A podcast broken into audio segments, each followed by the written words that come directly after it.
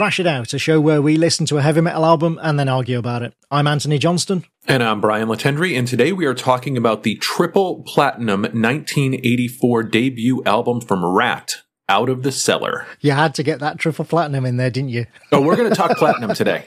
Don't you worry. Uh, I'm sure there are many, many listeners out there right now who are punching the air uh, Yes. with excitement because, well, we know we have listeners who want us to cover more of this type of music. But also, there are some out there who have very specifically wanted us to cover Ratt and have been quite vocal about it. Yeah, I mean, which is wild, and we'll get into it when we talk about the band. But for me, like Ratt, um, was ever present during you know my formative years, but like I was more into their singles than actual full albums. So I'm really excited to dive into this one today. But yes, the long-awaited, you know, hair metal nods that people have been clamoring for for years, and some people have been uh, crossing their fingers would never happen, is finally happening. So. Yeah, well, and uh, not to give anything away before we start talking about that album, but I, I will say, uh, I will remind people that I had never before knowingly heard a track by Ratt. I had literally, like, if I had, it was somewhere in the background and I didn't know it was them. I had never knowingly heard any music by them whatsoever. Uh, so it's been a journey. oh, I can't wait. We're going to go on this journey together. Before we do, uh, let's just quickly get a few things out of the way. First of all, we should apologize for having taken quite a bit of a break um, since the last episode, but you know, life gets in the way and all that. Brian and I have both been rammed with work and life and, and all that sort of thing. Um, we do have some good things to say, however. Uh, which are that since since the last episode, Resident Evil Village, which I wrote, has won a bunch of awards Holy crap, dude. So many awards. including a couple of Game of the Year uh, awards, and most recently Maggie Robertson, who played Lady Dimitrescu character, and I won jointly won a Dice Award for outstanding achievement in character, which is you know pretty big deal. So uh, that's been pretty awesome. And you, Brian Latendry, were listed as, and correct me if I get this. The details wrong, but it, it was like 50 most influential people in education technology. So this is so wild, dude, because it happened. I I can tell this story now because I've actually started a new job since then. But um, on my last day of work at my previous job, I noticed that I had a bunch of notifications on LinkedIn.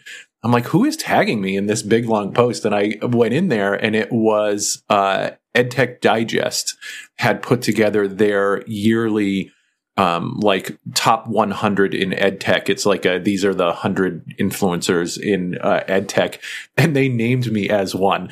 Which I mean, you know, uh, Anthony, just from everything that you've done in writing and and uh, you know games and everything else, that so much of that stuff is like pay to play True. where you're you're sort of uh, you know paying to get sponsored on a list or something like that. This was not one of those situations, so I had no idea that this was something that was even on the radar for them. Like, why would they ever pick me for this kind of thing? But yes, I have worked in ed tech for the past four and a half years and uh, just doing podcasts and doing a lot of blogging, creating a lot of content and stuff like that with our, you know, subject matter experts at the place that I was working and stuff. And so, yeah, I was named one of their top 100. And it was so funny because I saw that and I was like, well, that's a nice way to wrap up my uh, current job before I head on to my next challenge. and uh, I showed it to my wife and she's like, oh, you have to call your mother. She's going to absolutely love that. And I was like, why? Like, so, so for me, it was like uh, my immediate sort of, um, you know, nerdy reaction is like, I don't deserve that. I don't know why they named me on that. Like, why would they be, you know, talking about me for anything like that? And so she was like, no, call your mother. And it, my mother was very excited about that. So Of that course. was, uh, that was a very nice thing. Yeah. Uh, totally unexpected and, um, wild. But- so yes, wild is is the word. But I mean, yeah, that's awesome, man. I'm so proud of you. Thank you. But but yeah, call your mother. Absolutely. Do you know? Uh, I'm I'm not sure if I've ever told you this before. The my very first, the very first pro writing I ever did was for a role playing game magazine here in the UK called Arcane, and the first article I ever sold. Which basically was like you know the first time that I was ever paid for writing something. The first person I called was my mum to uh, just to just to tell her and to you know make her proud.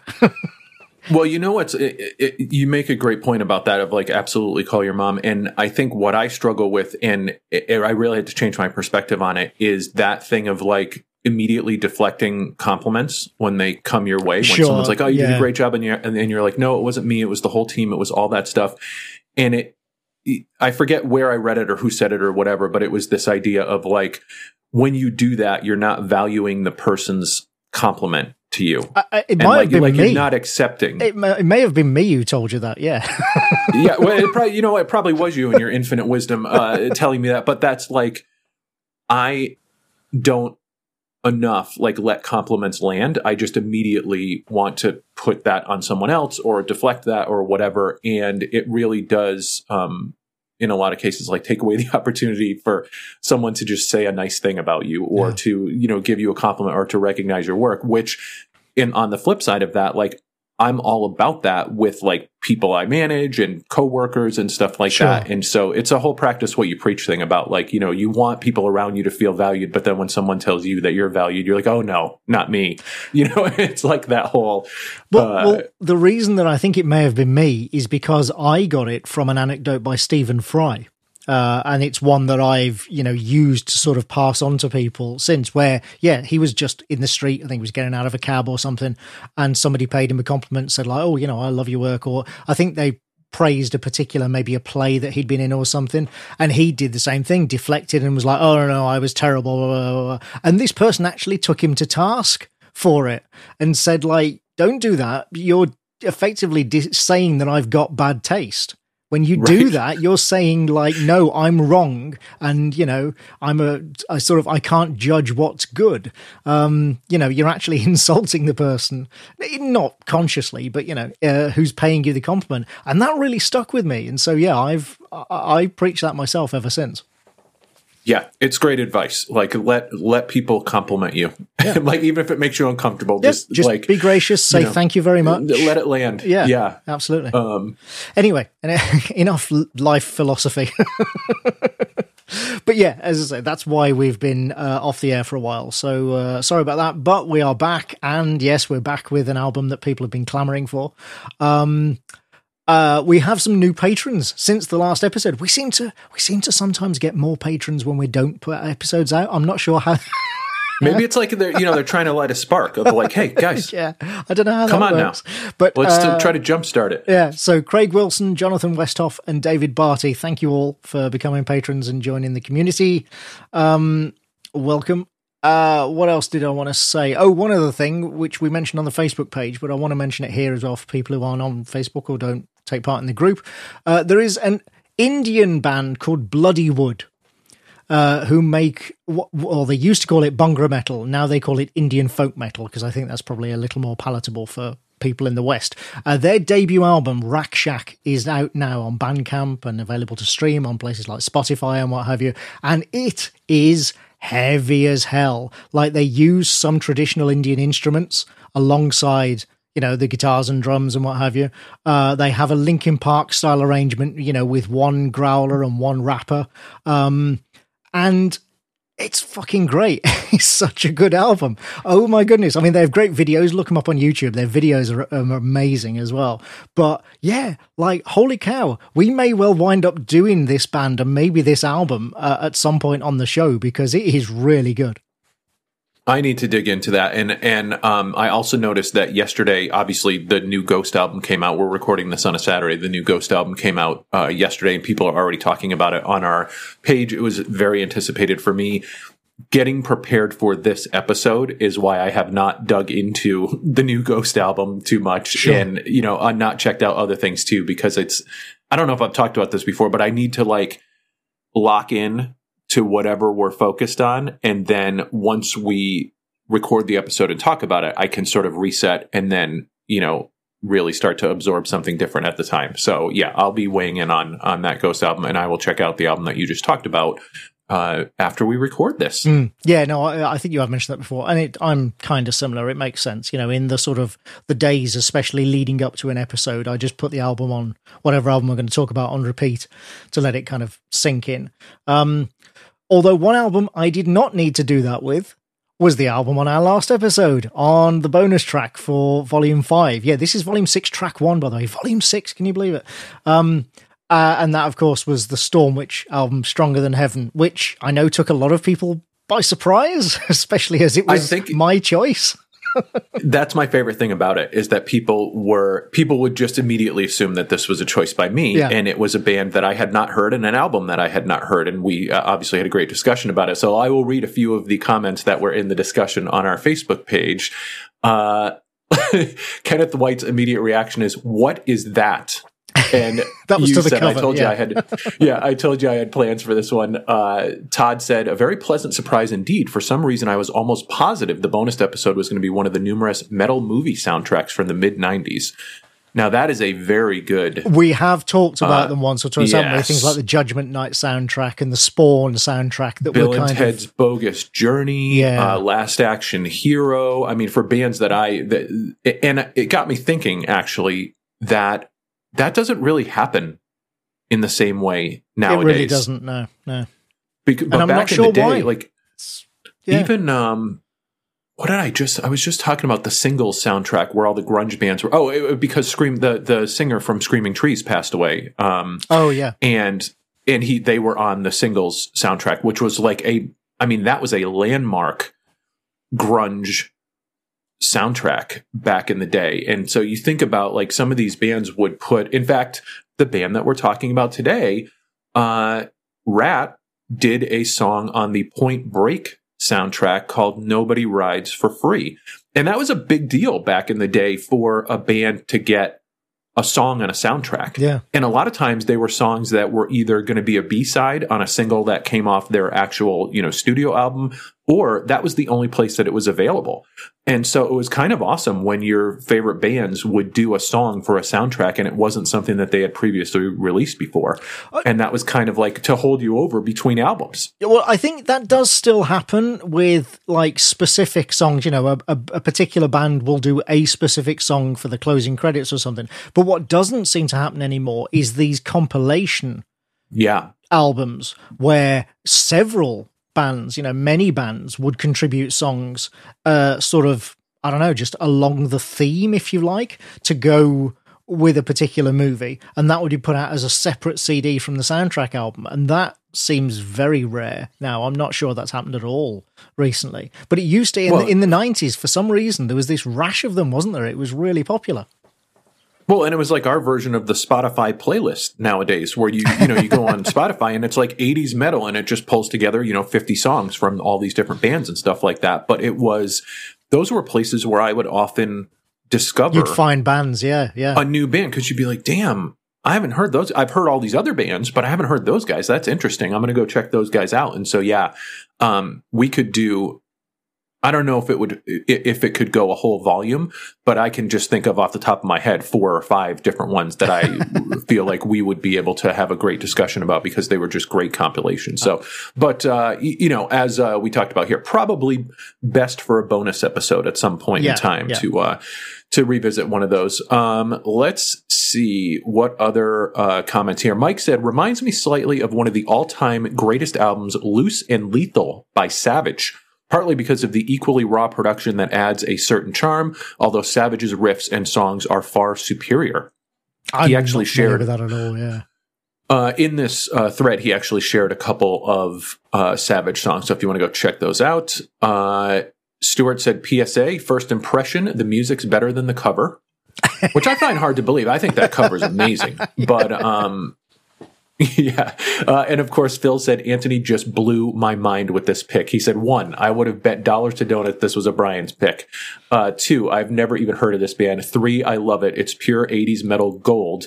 Like Brian, this is an album that, that I should have been enjoying for decades. And then four, Anthony picked this album. Like he's just, he was just completely, uh, you know, he said, is it allowed to have an album for, of the year? That's from 1986. He said, I love this so much. I, I would have guessed this was an 81 to 83 release as it has that that early Maiden, pre Dickinson vibe to me, and I definitely hear Helloween influences. I'm not even listening to the episode yet. I'm six songs into this disc, and I'm going to most likely spin it again before I could even listen to the episode. Uh, let's see. Craig said, when I heard Iron Maiden slash hair metal, I knew this wasn't for me, but listening to you two talk for 50 minutes before the music was worth it. So yeah, we try to Fair give enough. you that, even if you don't, you know, enjoy the the actual music. Todd said, "I enjoyed this album and the episode immensely. I have a new favorite, new wave of GHM band, German heavy metal. German heavy metal band. Uh, with all due respect to Anthony, I don't see how uh, learning that the term black romantic is just German for gothic makes calling yourselves the masters of black romantic any any less pretentious. I can't think of many things more hilariously pretentious than calling yourself the masters of goth at a time when Siouxsie and the Banshees, The Cure, and Sisters of Mercy are actively producing music. Um, It's true. yeah, let's see. Uh, Stewart said, I figure they must have listened to some Rainbow as well as Maiden and Judas Priest. They, of course, have a track called Sensitive to Light on Long Live Rock and Roll, and Rainbow were big in Germany. On the album as a whole, I'd listen to it again, but that could be because it evokes a time when I was young and my musical tastes were forming. In some ways, it reminds me of a relatively obscure album called Samurai by a relatively obscure band called Grand Prix, not least because I have no idea which of my school friends taped it for me. taped it for me. I mean that that there you go right Yeah, there. That absolutely. that brings us both back to that day. Oh, uh, Uh, Kenneth said- and th- I should say that's the other thing with the Stormwitch album is that I absolutely put it on tape to listen to it on my Walkman uh, as I was, you know, when I was younger and sort of wandering around town and what have you. Uh, it was definitely in rotation on my because you know how it was. You used to have your pockets filled with three or four sure. cassettes, and you'd you'd swap around which ones you took on uh, you know long journeys. And yeah, it was absolutely in the rotation. I want to know who had a job in their teenage years because I feel like this was so formative for me. But I had uh, two jobs in my teenage years. I, my first job was as a custodian at a hockey rink, and my second job was at a grocery store where I would often get sent out to the parking lot to collect all the carriages. Um, after people sort of left them all over the place in the parking lot. And in both of those situations, I was able to take my Walkman with me and listen to music for hours at a time while I was working. And I feel like that was so instrumental in me just making music like the woven into the fabric of everything I did because I would spend a good portion of my days at work listening to music for hours on end. And I just wonder how many people who really, you know, super got into music had those opportunities where they were just listening to music more and for longer periods of time on a regular basis than maybe other people. And that's why they became like so, you know, in love with it. But both of my early jobs were I could listen to music all the time. I, I would be very interested to see, yeah, people, you know, in response to this on Facebook or Patreon. I'd love to hear those sorts of stories. I actually didn't because, like, my first jobs uh, when I was a teenager we were working in bars. Um, so obviously, you can't really, you know, stick your headphones on there. Um, but when I got into when I became a designer and started working in agencies, you know, that's the sort of place where you can just have a stereo playing in the Yeah. in the studio. So we used to do that a lot. But also, honestly, when I was a teenager, even before I got into sort of the work market, I just had my walk. Whenever I left the house, I was wearing my Walkman, and I used to walk pretty much everywhere. I'd either walk or catch the bus to visit friends all the time. And my school was like, you know, a 40 minute walk from my house and stuff. So I just have my headphones on, my Walkman on. Yep. Constantly, when if I left the house, I had my Walkman with me. So yeah, I, that's when I was catching up and listening to all that music. Was just while walking or catching the bus to go and see friends. For me it was walking and riding my bike everywhere because it was the same. Like everywhere we went we would we were riding i was riding my bike across town i was riding my bike and it was uh headphones in my ears 24 7 Yeah. and to this day that is still how i live. Like i i you know i feel like disproportionately to many uh you know adults my age i am listening to music on a regular basis. Like and if it's not music it's podcasts. Like i am constantly listening to audio in headphones and I have been doing that since I was whatever, Well, t- and that- 11, 12, 13 years old. and that's the other thing is that when I wasn't out of the house listening to music on my Walkman, I was in my bedroom listening to music on my stereo, you know, and now when I'm working, I'm listening to music on my computer and stuff. So yeah, I'm the same. I've always got, I'm not one of those guys who can have the TV on uh, in the background because I find that really distracting, but I will always, if I'm just sitting in silence reading or something, I will put music on uh, the stereo to listen to because, yeah, I just, I always have.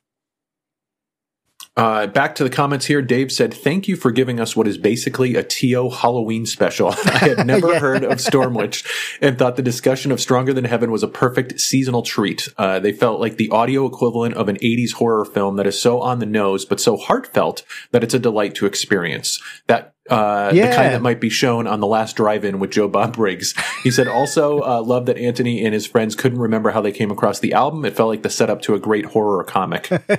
yeah, it's just the the album that appears in your collection, and you know, uh, reminds me of the movie Trick or Treat, right?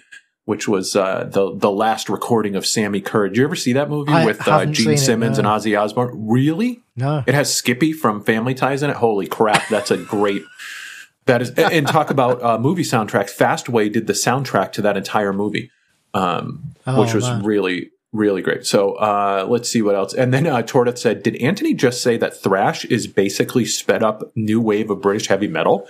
He said, "Those are brave words, and I'm upset. I agree." Because it's true, though, isn't it? yeah. It wasn't meant as an insult. It's just you know.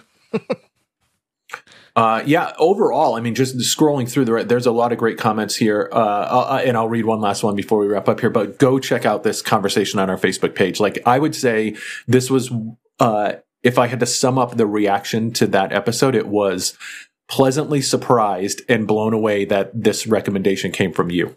Yeah, that does, it did, did seem to be the consensus for sure which you know it's good. I like to i contain multitudes. Yes and i'll leave you with jd's comment who says i am ashamed today.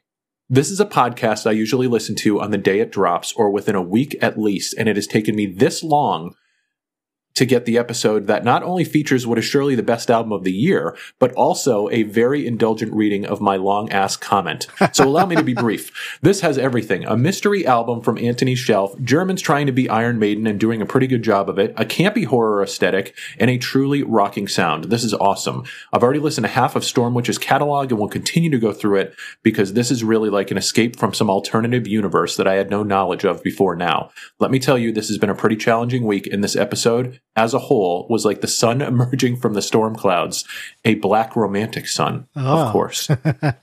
yeah, good stuff there. Awesome conversations. Uh, I love our community on Facebook. It is, I, I have probably said this a thousand times. It is the only reason that I go to Facebook nowadays is because of this community. And there's always such great discussion off of every episode that we do. So, uh, thank you all for jumping on there and just having great conversations. And not just jumping off of the episodes, but you know, people oh, posting absolutely. yeah, new music they've found, new albums that are coming out, news, and just general chatter, asking questions about, you know, how did you first discover a certain band or what was your favorite band in high school, those things sort of thing. It's great. It is it's a great lively community and yeah, I, it's not the only reason I go to Facebook, but it is certainly one of uh, you know, the main reasons that I even still have a Facebook account.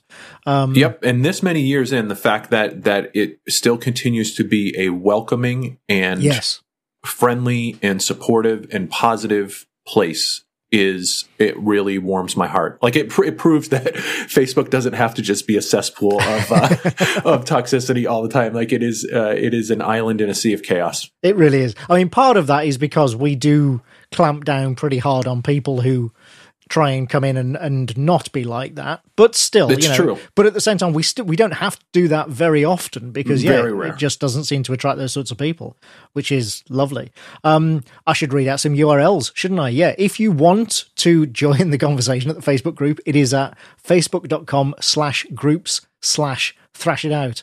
Uh, and of course, while you're around, while you're clicking around on the internet, go to patreon.com slash thrash it out to uh, become a patron and support this show. There you go. That was very professional, wasn't it? I mean, I literally thought I was in the middle of an ad roll. we're back. We're live. The, the light just went back on. Uh, time to switch gears then as we jump into today's discussion. Indeed. Now, you said at the top of the show, but just to to reiterate, sounds like you had very little knowledge. I mean, you knew who Ratt was, you had heard the name of Ratt uh, as a group, but as far as their music, like totally unfamiliar. Uh, well, not just the music. I mean, I knew that they were one of the original hair metal bands, and that's literally as far as my knowledge went. That that's all that I knew about them. I knew nothing else. Um, so yeah, as I say, I had never knowingly heard one of their songs. If you'd asked me to name a Ratt song, I couldn't have. You know, which I could at least have done with Motley Crue, uh, but I couldn't even do Sure. that with you know even if I didn't know the songs, I could at least name a couple. But with Ratt, I couldn't have even named one. Uh, so this was, and I remember you being shocked, not surprisingly, when I told you that. Uh, so yeah, this has been a real kind of because this came out. I think this is actually came out after Shout at the Devil. I think I saw, which surprised me because the way people talk about Ratt is as if they predate Motley Crue and if they as if they were you know sort of the very first on the scene. So it was a bit of a surprise to find out that they were contemporary, but not actually predating Motley Crue. Well, and kind of overshadowed too by well. So let's talk about the history there because the the early incarnations of Ratt, and some of this is going to be from Wikipedia, and some of it is from articles that I also um, sort of found and, and looked back on. But they kind of started in around 1977, originally in the San Diego area. And um, from what I read, it was that Stephen Pearcy, the singer, and Robin Crosby, the guitar player, were in a couple of different bands, and they kind of moved to LA around the same time because the scene in San Diego wasn't as uh, open to the music that they were making. And LA was the place where all of these bands were sort of getting signed and stuff like that. And so they moved to um, they moved to LA and then eventually started playing in the same band together. And and Stephen Pearcy and Robin Crosby are kind of the foundation of Ratt. Ratt is interesting for a number of different reasons. Number one is they had over the years some very interesting people come in and out of the band. They had a lot of lineup changes. The lineup we're going to talk about today is what is um, thought of, and for good reason, as the classic Ratt lineup, which is Stephen Pearcy on vocals, Robin Crosby on guitar, Warren DeMartini on guitar, Juan Croucier on bass, and Bobby Blotzer on drums. That's sort of the the classic, you know, legendary Ratt lineup. But they had a lot of people come in and out of that band both before and after this sort of core set of years that they really um, made a lot of noise in the 80s. And so, um, notable names Jakey Lee was in an earlier version of Ratt called Mickey Ratt, which was a Stephen Pearcy thing before it actually became Ratt. Marq Torien uh, from BulletBoys, Michael Schenker, uh, Carlos Cavazo from Quiet Riot is now, I still believe, the guitar player in Ratt. I might be wrong about that. And John Corabi, who a lot of people know, who was on, uh, came in and replaced Vince Neil on an album for Motley Crue. And so uh, a lot of people in and out of this band over the years, but this particular lineup was the core lineup for all of the albums that they're most well known for. And you mentioned Motley Crue. Motley Crue obviously owned the 80s in terms of like album sales. Like when you look at what Motley Crue did over that decade of the 80s, it is uh it's unbelievable. But Ratt, I mean, they freaking they killed it, dude. But as you Like, said at uh, the start, triple platinum. well, and before we even talk about that, you might remember a little um, compilation album called Metal Massacre. Oh, that does uh, ring a bell, that- actually. Yeah. Came out in 1982, and most people know it because Metallica was on that compilation. Oh, that Their "Hit yeah. the Lights" song, and the original pressing was one that Dave Mustaine played on as well, and I think Ron McGovney uh, played on that one, but a lot of people know Metal Massacre as part of Metallica's history of like being on that compilation. And that was started in 1981. It was uh, Brian Slagel, who founded Metal Blade Records, put out compilations of unsigned bands. And so it came out for a bunch of years. I want to say the last one, where do they say here? It looks like 19.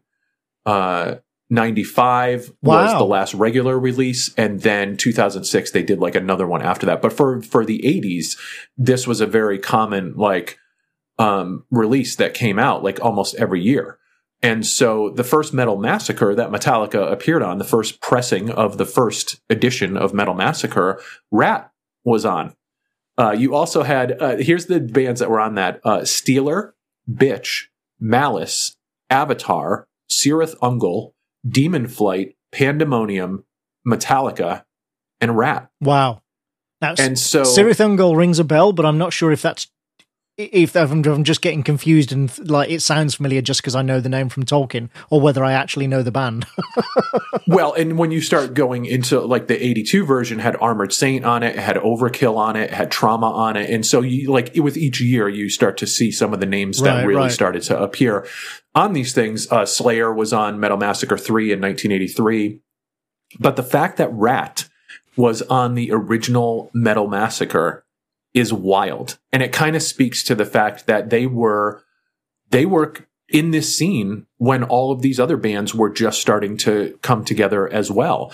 And so the thing about that LA music scene in a lot of ways is that you had bands that predated other ones but didn't get their record deal until you know uh, a band that was younger than them ended up getting a record deal and so Yeah. the perception was that they followed this band and they were influenced by this band or something like that but but for a lot of it it was just like there was a lot of bands that were in that area at the same time and when and how they got signed just kind of depend on depended on the different circumstances it's why we have like a big four instead of a big five or a big six right Yeah. it's why exodus wasn't part of the big four and stuff like that and so Well, the same thing Um, happened with grunge. Remember, you know, like when the grunge explosion happened, there were all these bands like Soundgarden who sort of, you know, were signed after some of the other bands, but had been around for years beforehand. Um, so yeah, similar sort of thing. It's I think that's inevitable with scenes, isn't it? I think I, I was just surprised, not because I had read that they, you know, had been around a lot since the seventies, and you can tell. Incidentally, that's one of the things I will say about this is you can, much like the Twisted Sister album, you can tell that these guys have spent years playing in shitty nightclubs to crowds of like you know three people and a dog um you know and really working their way up before becoming sort of so-called overnight sensations. I think that really comes through in the musicianship hundred on this record. percent. Um, but what, like I say, I was talking more about the fact that the record was released after Motley Crue because I just I'd always had the impression from the mainstream point of view that you know people became aware of Ratt first and then Motley Crue. Right. But clearly, you know, it, was clearly the other way around, and I was mistaken. in terms of the mainstream, yeah, Yeah. for sure. Because for for Motley Crue, Too Fast for Love, 1981, Shout at the Devil, 1983. For Ratt, their debut album comes out in 1984, but they were on that early Metal Massacre collection. So they were obviously around and had been around since the They were in the you know, scene, some like, incarnation yeah, yeah. since the 70s. Yep, and then um, their EP came out in 1983, and their EP sold over 100,000 copies. So let's just talk about Oh, wow. album sales real Oh, quick okay, I because didn't we know talked that. about how Motley Crue kind of ruled the world at the time. So obviously getting on the Metal Massacre compilation, a, a big deal. It was the first one, so it wasn't the institution that it later became, but still, you know, uh, good to get on that. Their EP comes out in 1983, sells over 100,000 copies. That's amazing. Out of Yeah. the cellar, their debut album, Triple Platinum. This was nice. So they have Metal Massacre 1982, their EP 1983, Out of the Cellar, the album that we're going to talk about today, 1984, Invasion of Your Privacy 1985, that goes double platinum, uh, Dancing Under- Undercover 1986, that goes platinum, Reach for the Sky 1988, that goes platinum, Detonator 1990, that goes gold. So That's not a bad run, is it? Wow. no, triple platinum, double platinum, platinum, platinum, gold uh, between 1984 and 1990. So it's hard to me. It's almost like um, when you talk about Michael Jordan and Charles Barkley, right? Like Charles Barkley had the unfortunate circumstances of having an entire basketball career during the same time that Michael Jordan did Yeah, yeah. right? As a result, he retires with no championships. My favorite player of all time. Ratt is one of those bands where I wouldn't say they're overlooked because clearly even people not familiar with their music know who they were or have heard their name in that particular scene. But when you've got a Motley Crue that is, I mean, we're, we Right. just went over who are going like you know, five times platinum with every album. a hundred Yeah. dude. It's like, come on. Like Dr. Feelgood, I think might have been 1989, 1990, and you know was like six times platinum or something like that. I'm probably getting that wrong, but um, well, let's just look. 1989, Dr. Feelgood goes six times platinum, Wow. Yeah. right? And then you've got Ratt, who 1990 does Detonator, which goes gold, which is great, Which is especially still at great, a time yeah. where the music scene is changing Yeah.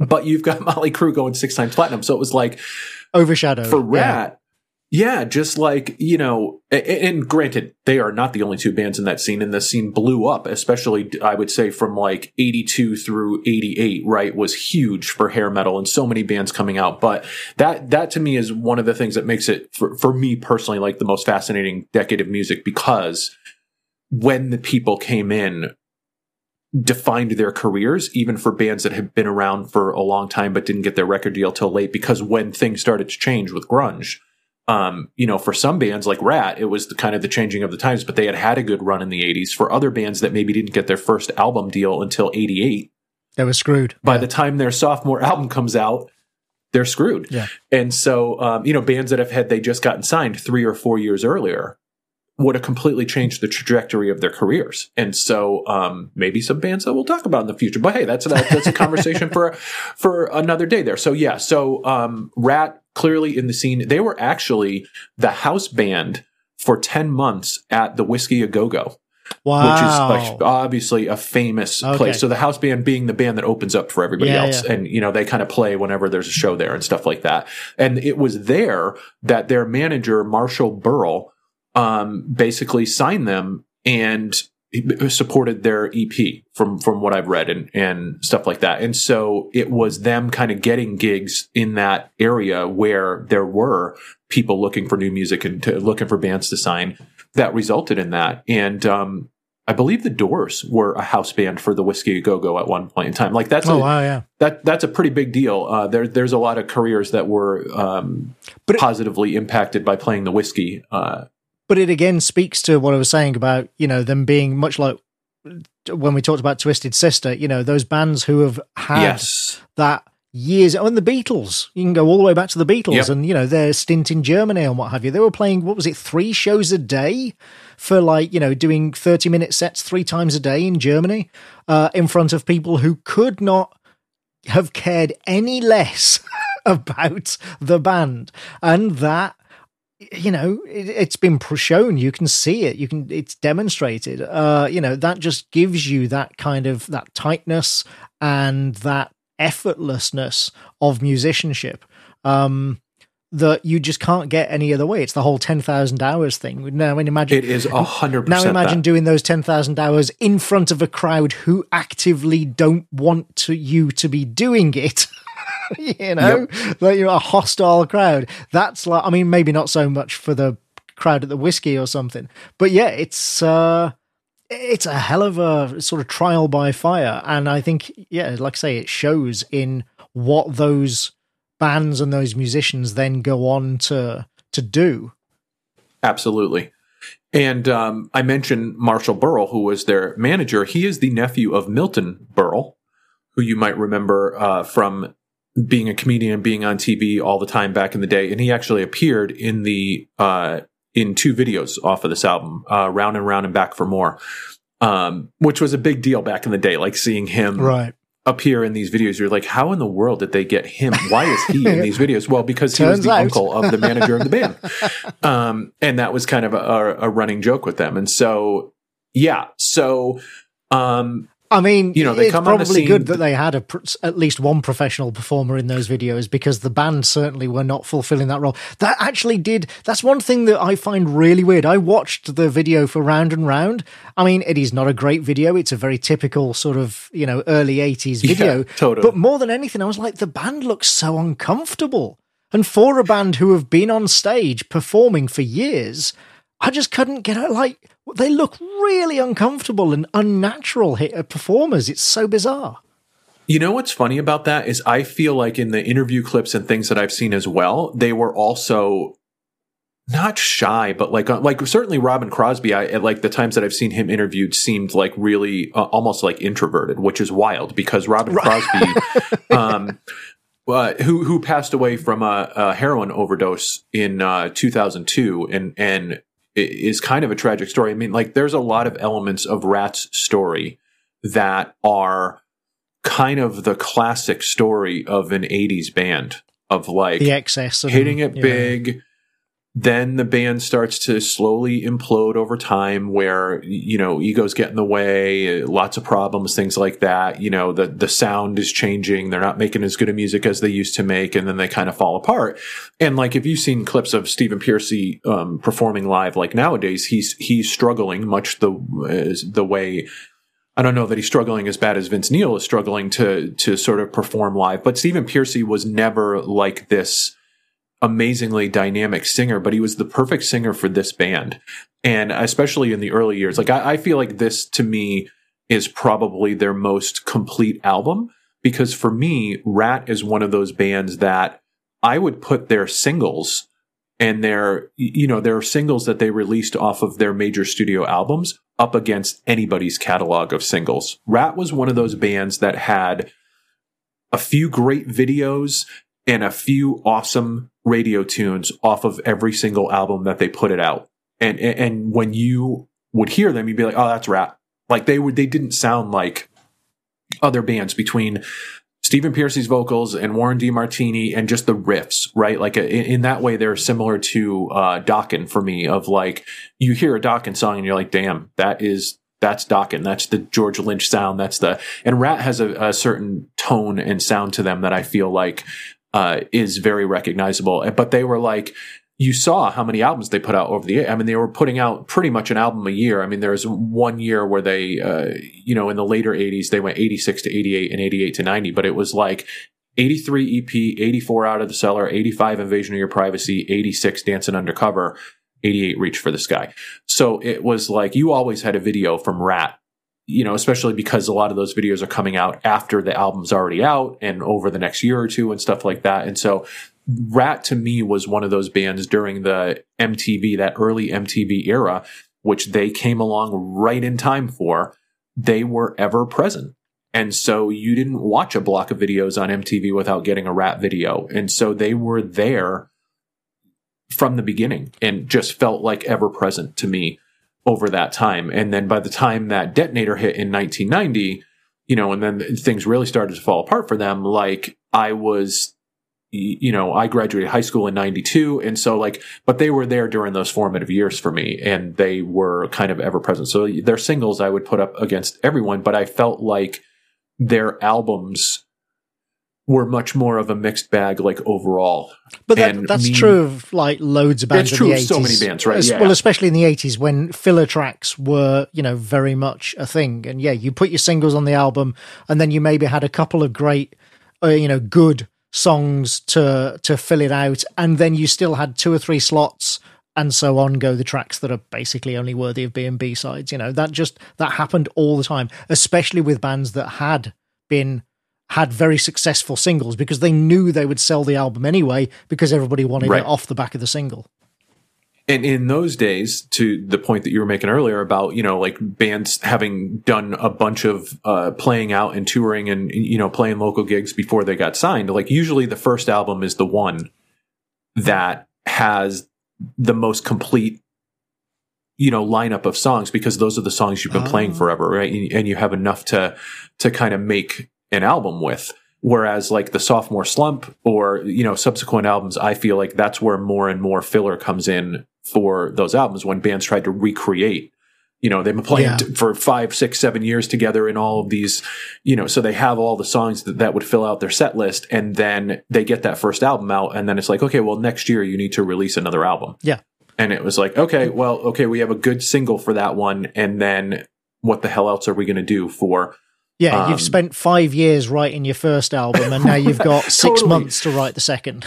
A hundred percent, and you see, like, I mean, when you look at, I feel like this is what happened during the '80s, especially, like, will never be repeated again in terms of the volume, yeah, and frequency of releases. I mean, you're looking at 83, 84, 85, 86, 88, 90.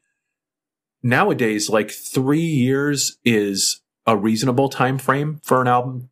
Oh for, yeah, no, it, you know, bands it, to take in between. Used to be the cycle, didn't it? You'd release an album, you would go out on tour to promote it for like seven or eight months, and then you go back in the studio for three months and release another album the same time the next year. Oh, absolutely, and we were spoiled back in the day because like we got, you could just expect that if you had whoever your favorite bands were, like they had a new album every year, year and a half. Yep. You know, right. two If there years wasn't, the outside, people would was- go, "What's wrong? Why isn't there a new album from such and such a band?" I think it, to me it was like Def Leppard was the first one where like the the wait for hysteria felt like it was unnaturally long, and obviously there it was because of like Rick Allen's I was accident going to say, and stuff yeah, like they had that, a good excuse. To be fair, but but that like at the time was so abnormal because you just expected music quicker from bands like you expected the albums to be coming out at you know fast and furious Yeah. during that time and so um so, So- yeah it was like an embarrassment of riches during that time I was just going to say, with regard to like them sounding, you know, unique. I'm not familiar enough with them, obviously, to to sort of say that about the music or the riffs in the same. But I know where you're coming from because you know, let's say, uh, you know. Pantera, Dimebag Darrell. As soon as you heard a, a Daryl riff, you knew it was them. You knew it was him. So I, I, I can see if you know the music well enough, I can see where you're coming from. But honestly, for me, it would have been Pearcy's voice.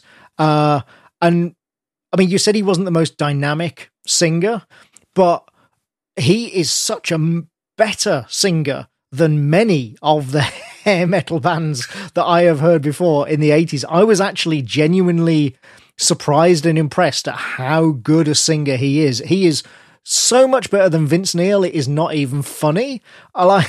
I just I couldn't get over how like how is a band with this singer less successful than somebody fronted by Vince Neil who can barely shout his way out of a paper bag. It's just it blows my mind. I'm glad that you said that because I definitely don't want to come across as um, being reductive toward you know Stephen Pearcy's vocals. I because again, I think they are signature to this band. Like you, as you mentioned, like you you hear this and um, you hear his vocals and you know who it is. To me, the dynamic thing was just more of like his his overall range. Sure. Like he he was definitely melodic. He definitely.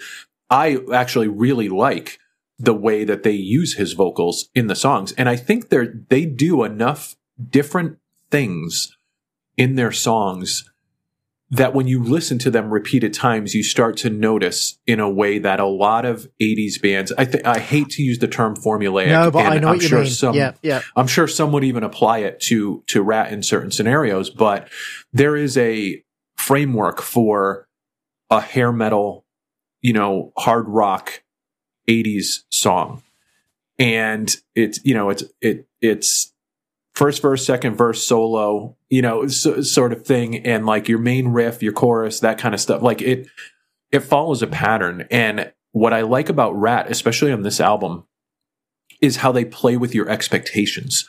And they do some things that are a little bit out of the ordinary that make your ears pay attention a little bit more to what they're doing there. And there's there's kind of two things that I I notice about them. And, and that's not to say that these things are absent in other bands, but there's kind of two things. One is how um Robin Crosby Crosby and uh Warren DeMartini will play the same rhythm but slightly differently or just like out of just like out of sync with one another in in a way that it feels like you are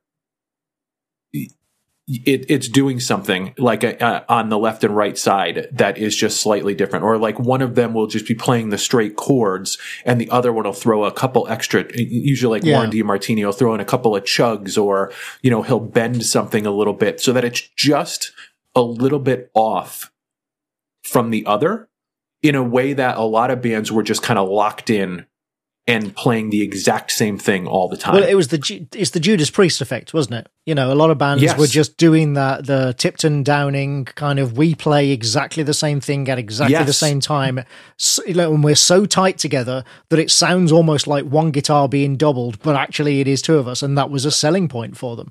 But well, and a, a lot of bands just sort of went, well, that's clearly how you do it then. Um, Yes. Whereas, as you say, yeah, I did notice that they're, you know, the guitars are doing different, so only slightly, but nevertheless slightly different But things on most of these tracks. it's actually the slightly that I find really oh, satisfying rather to than listen wildly to. different. Yeah. Yes, like because it is just like you can kind of feel the difference in style a little bit, but also like it's it it constantly sort of plays off of one another. And the other thing that I heard, um, I'm sure a lot of people who listen to this podcast have watched uh, Ben Eller's uh, guitar breakdowns of like different artists and different bands and different solos. He does a great job of like taking a classic solo and breaking it down in a way that people can play. And he, he has a, a very, um, he pays attention to detail to the point of like correcting a lot of like shitty tab right. interpretations of Yeah. stuff like that. He does a really good job. But one of the things that and he he loves um, Ratt and t- has talked about, and I forget what video it was in, but he basically talked about like even when they're double tracking the guitar, he may play it different. Like like let's say Warren DeMartini, it's a double track of his guitar. He might play it differently on the left side than the right side, Sure. just slightly. So even when it is supposed to be the exact same thing, it's not the exact same thing. and so But that's good because so it's it's awesome. But, but it's how it's how vocalists double track vocals. When a vocalist is double tracking their performance, they're not, or you know, a good vocalist anyway, isn't literally doing it the same way both times. They will vary Right. it. They'll bring the pitch down, or they will, you know, change a couple of the intonations, or even just literally change the melody so that there's counterpoint in there and stuff. That's that's good. That's what you should do because that makes it more interesting.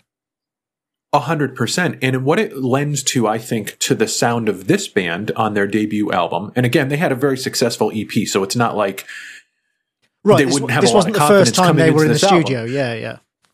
but that those sort of little kind of um you know things about their approach leads to this kind of swagger to their overall sound that feels um, first of all, it really leans into that kind of like sleaze rock. Like there's there's kind of a sleazy um, feel to it, which I think helps contribute to sort of the overall like hair metal, sleaze metal, glam metal sort of uh, sound. I think they have that element to just their overall sound, but also like there is this freedom to the way that they're playing off of one another that feels not improvised, but it just lends this kind of like raw swagger to it that I really appreciated more and more the more that I kind of dug into and listened to this album. So it's a, it's an album that for me is very fun to go back and listen to because I'm like, oh, in the second verse here, he does this little thing and that that's cool. Like that's interesting in this, you know, thing. Or like here, they're, you know, just playing the straight chords, but then, you know, um, 30 seconds from now, they're playing the chords, but stringing them together with notes in between and stuff like that. Like it's, it's just the way that they kind of ebb and flow through the songs that I, I think lends a uniqueness to their sound, especially in this, um, sort of thing. I think Guns N' Roses was known for that too. Yeah. You know, just that kind of, um, Well, it's making it feel just- loose, and this is it's, Yes, it's, yes. it's the irony is that you actually have to be really good and tight to be able to make something sound loose without it going off the rails.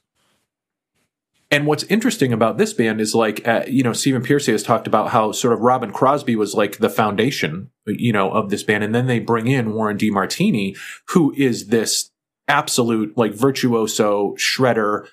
You know, when you hear these sort of, um, you know, you you would call them noodling.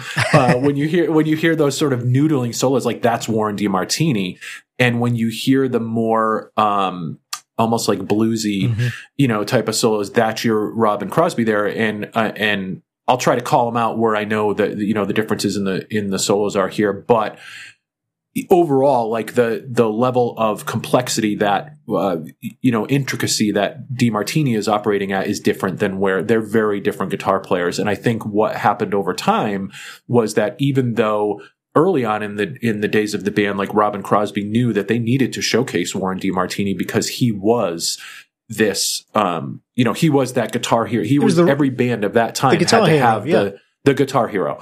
And he was that, right? And he knew that. Robin Crosby knew that, even though he was kind of, um, you know, him and Pearcy were kind of that foundation, right? He knew that they needed to to showcase DeMartini. But I think over time, he just continued to get more kind of overshadowed by because that the the way that the music scene was that day is you did elevate the guitar hero. Oh, like totally, every yeah, band yeah. had one and that person became you know the guitar player that you knew from that band and stuff like that. And uh, and so yeah it kind of makes robin crosby's story even a little bit more tragic right? As he's you know the guy that's so fundamental to the to the start of this. And then over time you know maybe feels a, uh, like he's being a little bit overshadowed of that or, or, or that his contribution isn't as recognized or whatever. But not to say that he was um from what I've read, I haven't read stories where like he was the egotistical guy and he was a, but I just get the sense that that was kind of the, the feel, um, you know, as time went on with that band. But, um, yeah, back on Rob, Robin Crosby real quick. The uh, on the EP, you just see uh, a model's legs with like I think it's with like rats actually kind of crawling on them. And on the very first album, Out of the Cellar, that we're talking about today, the cover is like someone opening the cellar door and the the light coming out. That is Tawny Kitaen, who most people know from the Whitesnake videos um, back in the day. But uh, she was dating Robin Crosby at the time. And so, and I think they were actually dating since high school. And so she became like very well known in the music scene, you know, at the time, uh, especially when those Whitesnake videos, I think it was Here I Go Again is the one where she's, you yeah. know, dancing on the, the hoods of the cars and stuff like that. She was extremely well known back at that time, but, uh, here is on the cover of their EP and their first album. And she also was in the video, I think, for Back for More. And so, um, she was the, yeah you know, sort of 80s metal pinup, essentially. Uh, it's pretty much every rock and metal fan, you know, either knew who she was or had a poster of her on their wall, frankly, in the 80s. She was, uh, yeah, I, I, had no idea about that until I, I, I read about that. And like, the idea that Ratt was her sort of route in via yeah. uh, Crosby in, into wild, this right? world of metal and becoming, yeah, one of the most famous models in the world at that time, at least within the sort of music scene, was just, yeah, nuts. Like, hang on, what? It started with Ratt? Really? I know, right? And and that's kind of the cool thing is when you go back and look at some of these bands from that era, because everything was so woven together and so much of that scene was happening sort of at the same time with all these different bands, you start to see like how different guys played in versions of everybody's band and how, you know, there, there's just so much like shared history yeah. there that it's kind of uh, fascinating to go back and look. Um, to that point that I was making about the sort of foundational thing with, uh, with Pearcy and Robin, uh, Crosby, there was an interview in 2011 with, uh, I think it was Noisecreep where Stephen Pearcy was saying, um, that before Ratt formed in the incarnation of the classic lineup, he said we still had Jake E. Lee uh, on guitar and Robin would come in and jam with us from time to time. Once Jake left the band, I brought Robin into the lineup. Together we laid down the foundation for what everyone knows as the Ratt sound. Uh, in those early years, Robin was pretty much the main guy, but Warren was progressing so phenomenally that it was hard to ignore. He, uh, he, he said, you see, Robin didn't have an ego about it and was actually brave enough to say, I think we should showcase this kid. Not a lot of guitar players would have done that. Um, That's true. And so he was talking about that in, back in 2011. And so that, that Ratt sound is something that he sort of attributes him and Robin Crosby together to kind of sort of defining. And there's a couple songs on this album that uh, were songs that Robin Crosby did with a previous band of his called, I just forgot the name to it. It is called Mac Meda. And so, um, actually the last two songs on this album are, are songs that he had done earlier versions of with a previous band and then they became Ratt songs on this album. And so, yeah, it's one of those things where I think a lot of times when people think about Ratt, they think about Warren DeMartini and they think about Stephen Pearcy. Um, but Robin Crosby, you know, has a, has sort of a tragic ending to his story, but was just like so much of their classic sound and, and who they were. Um, he is like directly responsible for. So yeah, it was actually um, one of the um, prime movers. All right, well let's let, us move on. Let's get on to the album then and talk about those songs. Um, I mean, we we should give out the stats. So it was 1984, as you've mentioned. There are 10 songs on the album, and it's only 37 minutes long, which is pretty short. But uh, as we've said before, at the time wasn't that unusual to have an album, you know, relatively short like this, rather than drawing it out unnecessarily. Totally. And I mean, there's, there's sub three minute, uh, songs oh yeah, yeah, album, yeah, so, yeah, yeah. There uh, are lots of short songs on here for sure. All right. Well, let- which I like, I mean, I like the time, right? I like the time that like this was okay. Right. It was okay yeah. to have a three minute rock song. Like that was those were good They times. didn't all have to be like five minute. Uh, well, I mean, you know, I love a good ten minute epic, but yes, For sure. there are also there are plenty of five minute metal songs that really don't need to be five minutes. It's true. Um, so let's start with the open uh, album opener, track one, "Wanted Man."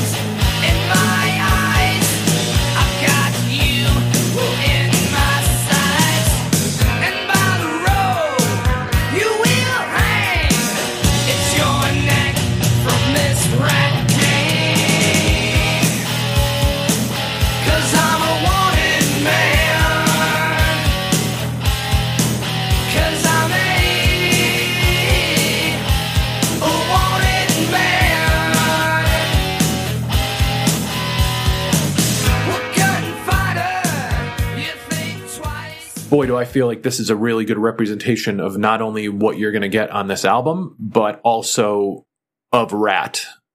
Period. Like this is this kind of has everything you would want in a Ratt song. It's got a great riff.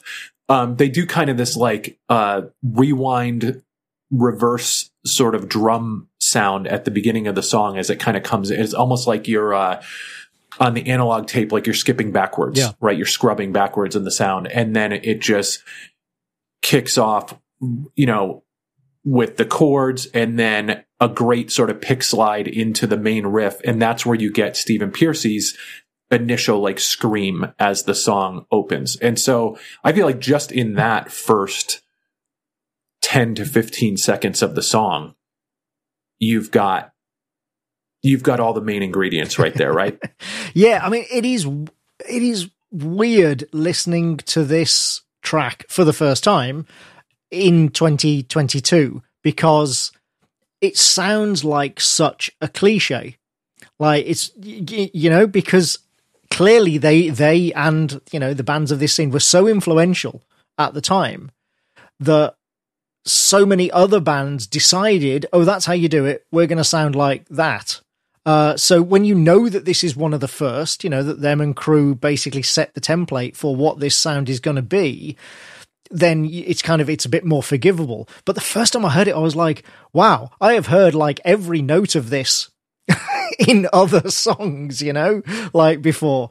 Um, but as I say, then you think, oh, but that's because actually all those other songs came after this one. Uh, so it, it is, yeah, it, it's it's a it's a cliche, but it's a cliche because it set that template, which is kind of it's wild to hear that in real time, as it were. You know what I mean?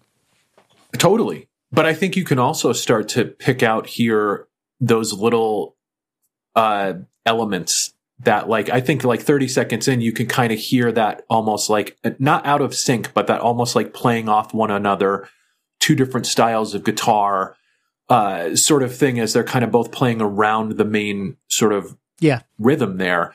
They, they do a lot of uh, sliding too, right? Of the like um of the chord, like one chord into another sort of thing. Yeah.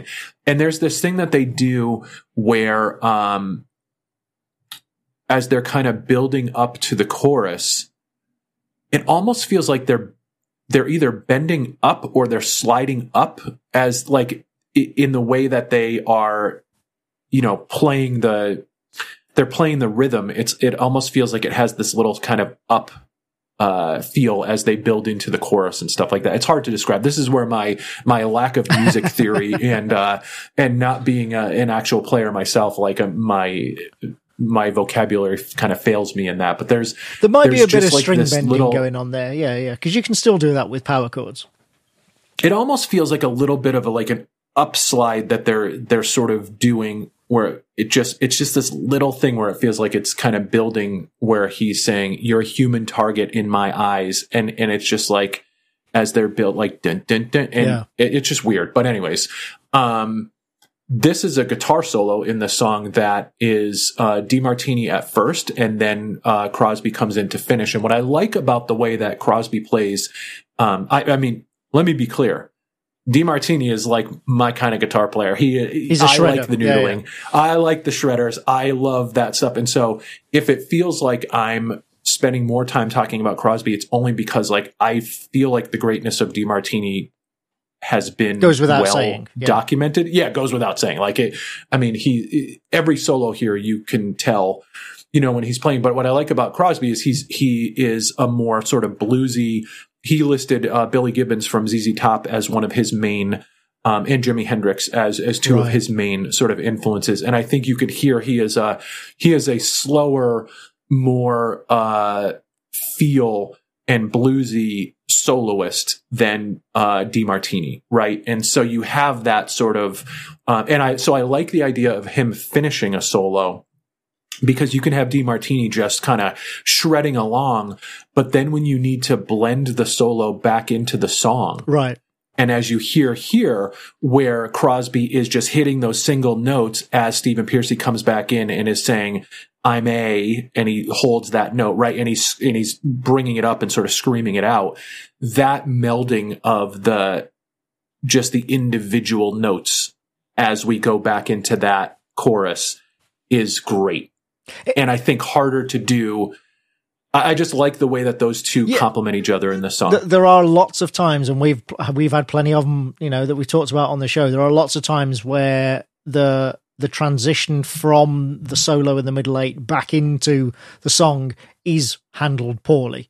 Uh, but again, I think one of the things that struck me about this album was that sort of mat- slight maturity of songwriting uh, and, and arrangement, I should say, actually, more than songwriting, that comes again from experience of having played and sort of tweaked and rewrote lots of tracks lots of times. Um, that you you kind of you get better at that. You know, there there is more care and attention paid to how they come out of middle eights back into the song on most of these tracks than uh, than some bands exhibit. it is and just here, like, oh, go ahead. I was just going to say it is really a showcase for the guitar and vocals. This opening track. That's what I was. My impression of it listening through was that, like, yeah, this really showcases that Pearcy is a great singer and that the guitarists know what they're doing. You know, the the drums and bass are very basic on this track. They're not bad, but they're not doing anything particularly exciting or interesting. It's very much about the guitars and vocals. I was going to ask you though, do you think this is a good opening track? Because it is kind of it's not very high energy and you know for the sort of music they make i almost would have expected something a bit more up tempo and a bit more in your face That's a really good question. Well, I think what I like about this album is that. So, uh, to answer your question, first of all, yes, I do like this as an opening song, and I feel like Ratt has that really good sort of mid-tempo um, there are approach. I lots mean, they- of their stuff is very mid-tempo on this album isn't it yeah. Like they have songs like uh, I would say lack of communication, and we'll talk about that after. Is a little more like up tempo, and then you look at like um, or i'm, I'm Uh, insane I'm insane is the- another one. Yes, that's that's more kind of speedy, right? But I almost feel like because that's not the bulk of their songs, if you did that up front, it might be a little bit misleading. And what I like about this is that there are um the singles are not, like the single. This is not the first. Uh, Right, they didn't just Although they the- did a video for "Wanted Man," and I don't know if it came. I think "Round and Round" was the first single off of this one, Right. if I'm not mistaken. but there are plenty of Um, bands who would just put the single at track one like that Yes, used to dude, happen a so- lot And, but yeah, I mean, so do I think it's the most standout song on the album? No. I think it does set a good tone uh, for the musicianship and also the the vocals that you're going to get on this, and just kind of the general approach of the band. Um, there are definitely songs that pop more off the album, but I I like this one, and I like it because of all the little things that they do here. Like just the idea of like you know one guy is just um, playing the chords, and then you've got, and I'm assuming it's like DeMartini on the other side who's just throwing a couple of chugs in there, right? Yeah. As they're as they're playing like the chorus uh, chords and stuff like that. Like that type of stuff is just candy for my ears, like just the the little pieces of flair that they kind of throw in there, and so it just makes it um, a really fun listen. Right, So yeah, I do think yeah. it's an opening tune. So now let's go into the second tune on the album, which is "You're in Trouble."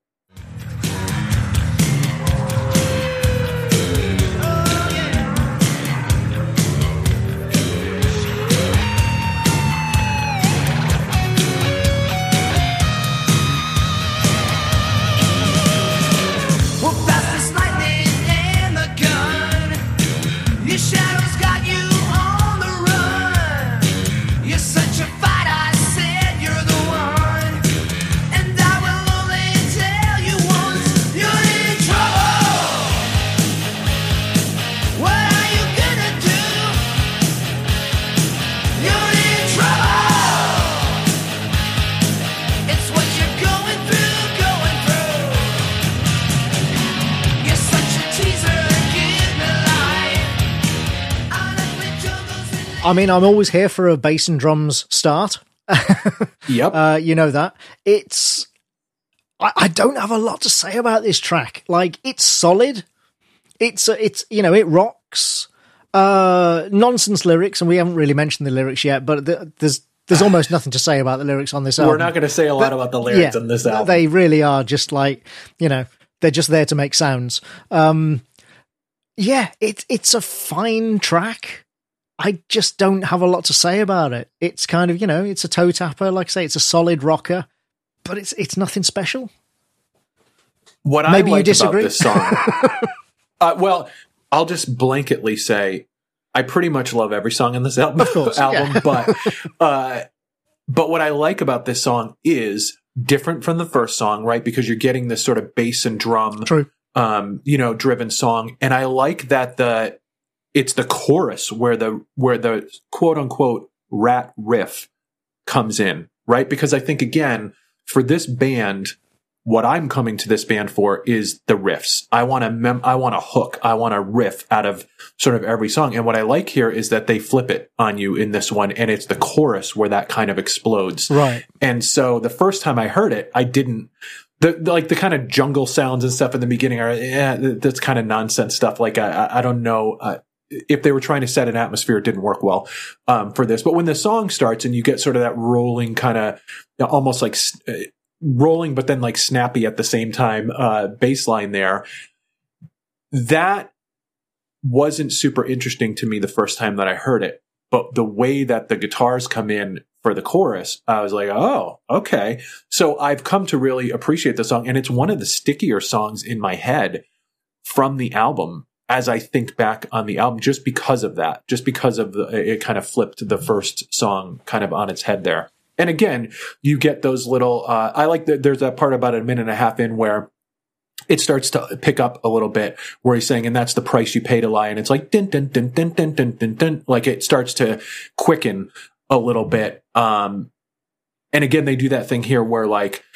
they're playing the main riff like with no chugs the first time around and then like the second time around they add a couple of chugs in there and it's just like just that kind of stuff is is uh is fun for me. But to me it is the it's the chorus and the approach of this song that makes it memorable not uh not the bass line in particular that's being played. Like i i don't necessarily care for the like the rhythm the verse stuff as much I mean, I think that's probably true of most of the songs on this album, though, isn't it? Yeah, and most songs in this genre, you know, it's all about because it is pop rock. Let's let's be, you know, or pop metal or whatever you want to, you know, however you want to phrase it, and that's nothing to be ashamed of necessarily. But it is, you know, this is music that is aimed at the pop charts, uh, just with that sort of, you know, with the the screaming singer and the distorted guitars and stuff. And so it's all about the chorus. That's what pop music is. Pop music is all about the chorus. Uh, this is why I must admit I feel like a very old man sometimes when I realize so much modern pop music doesn't have a chorus. I'm like, wait, what? Ah. Um, it just it, it confuses me. But yeah, I mean, very few of the verse parts on any of these songs really stand out. There's nothing, again, nothing wrong with them. They're serviceable, but what they're servicing is the object of get to the chorus. Um, you know, the I, I could, and this is a testament, actually, a credit to the album. I could probably hum most of the choruses off this album, having now listened to this album, you know, quite a few times. Um, and it, I- I'd only listened to it two or three times before, like, say, the chorus to Round and Round had got stuck in my head. You know, very catchy. Yep.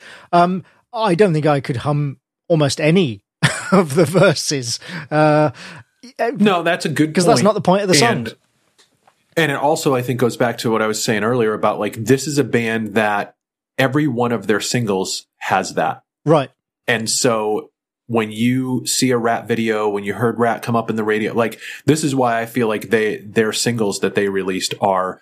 I think they have a. Uh, I think it's called Ratt and Roll. Um, which I'm sorry I didn't make that pun in the beginning of the episode, but here we are halfway through it. But I think it's called Ratt and Roll, like their greatest hits album, like 81 to 91 is their kind of greatest, and it is just straight banger after banger after banger after banger. Like it is, this is what they do. Yeah. Like they always have Sing along choruses. a couple of yeah. yeah. always and and really had those great hooks and and super catchy type of stuff and um and that's you know obviously one of the things that they're super remembered for Well, let's take that as our cue then to move on to track three, which is the big single, their most successful song, I think, of their entire careers, from what I read, which is track three, Round and Round.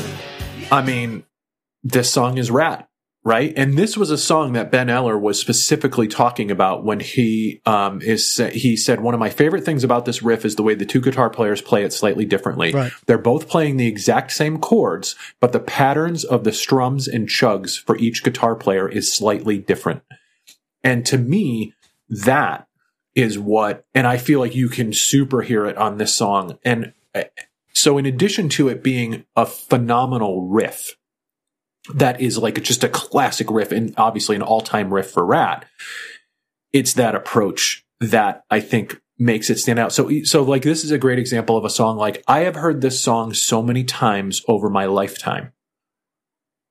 I mean, just just probably thousands of Sure. times over my lifetime that I've heard this song and seen the video and all that kind of stuff.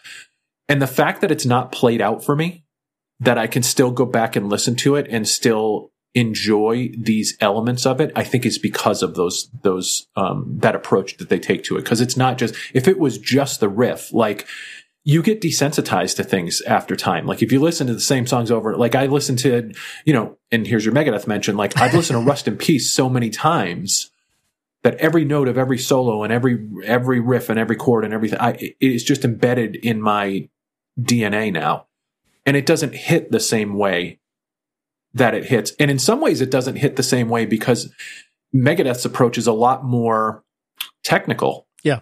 In in that way, whereas it it is the raw swagger of Ratt. It is the it is that sort of just slightly out of sync, you know, approach, that loose feel to it. That to me makes it worth continuing to come back to in in a lot of cases. And so I, I just you know the chorus is is super catchy. It's great. The solo is an absolute shredder here. Um, you know, I they they do some stuff here where they the first time as he's singing the verse, you're getting one guitar playing the rhythm and then by the second line, the second guitar is also playing that rhythm. And so it's it's that sort of building the layers and playing off one another stuff that I really feel is just like it it's for a band on their first album, but again, we know they had a lot of experience by this time like they've really put their sound together on this song. Well, and there are other little unexpected bits in this song as well. Like there's that sort of half beat snare at the end of the verse lines, which is, you know, just they didn't need to put that in there. That's quite nice. There's the the fact that they even vary the rhythm when he sings round and round, you know, which is hey, that's the title. You says the title, you wins the prize, you know. But even Yeah. but even even that, he doesn't sing the same way both lines of the chorus. Uh, again, you know, little thing, but it helps because it, it creates that variety that means you don't get as bored of it so quickly. You know, you haven't, it's not literally the same thing every time. And it is, yeah, it's just a really catchy, good, solid rock song. Uh, it also has a really good pre chorus. And a lot of their songs just don't have a pre chorus at all, which I find Right. really odd for the time. You know, that's very unusual for the era. I know that's more common these days, but it used to be pre choruses were absolutely, if you were writing something, you know, for the radio, um, you just expected to have one. Um, Yes. and I do wonder if that might be why this is their most successful song, actually, because it is structurally, it is very traditional. It is very, very, yeah, verse, pre chorus, chorus, verse, pre chorus, chorus, solo, repeat chorus. Like it is, you know, absolutely how you sort of factory make uh, the arrangement of a pop song. Um, and so, yeah, I wonder if that might have something to do with why it's the most successful song of theirs, but also because it is, yeah, it is incredibly catchy. Like I say, I think I'd listened to the album twice, and already this the chorus of this song was going round and round in my head, and I'm like, oh, okay, that is that's impressive. I've never The- heard, I never mean- even heard the band before, let alone this album, and within two spins, I've got the chorus of one of the songs stuck in my head. Okay, that's yeah, the main solo and then the kind of outro solo are both freaking great too. And another thing that they do on this one is again like the the first verse is almost played kind of standard and then by the time they get to the second verse it's a little bit looser. yeah. So it's almost like they establish the foundation and then they play with it a little bit as they kind of go in. And again, in a song that to your point kind of fits the formula of that sort of radio Yeah. hit. Well, and he's right? not very even long within That, no, uh, four minutes, 22 seconds. right. Which actually makes it one of the longer songs on the album. Uh, it does. I think it makes it like the, second longest song or something. You're in Trouble was three minutes, 16 seconds. Uh, the opener is three and a half. Yeah. Um, and then we're going to go right back to three and a half with the next song too. So yeah, so what I like about these first three songs is like, to me, Wanted Man, uh, just a great sort of intro to all the elements that make Ratt Ratt. You're in Trouble leads with bass and drums, uh, flips the script a little bit. And then of course by number three, now you get the, the single that, that the whole kind of album revolves around in that way. So I feel like it's a good one, two, three of songs on this album. All right. Well, then, I mean, bearing in mind that you've already said you love every track on the album, but I am then interested to hear what you've got to say about track four, which is In Your Direction.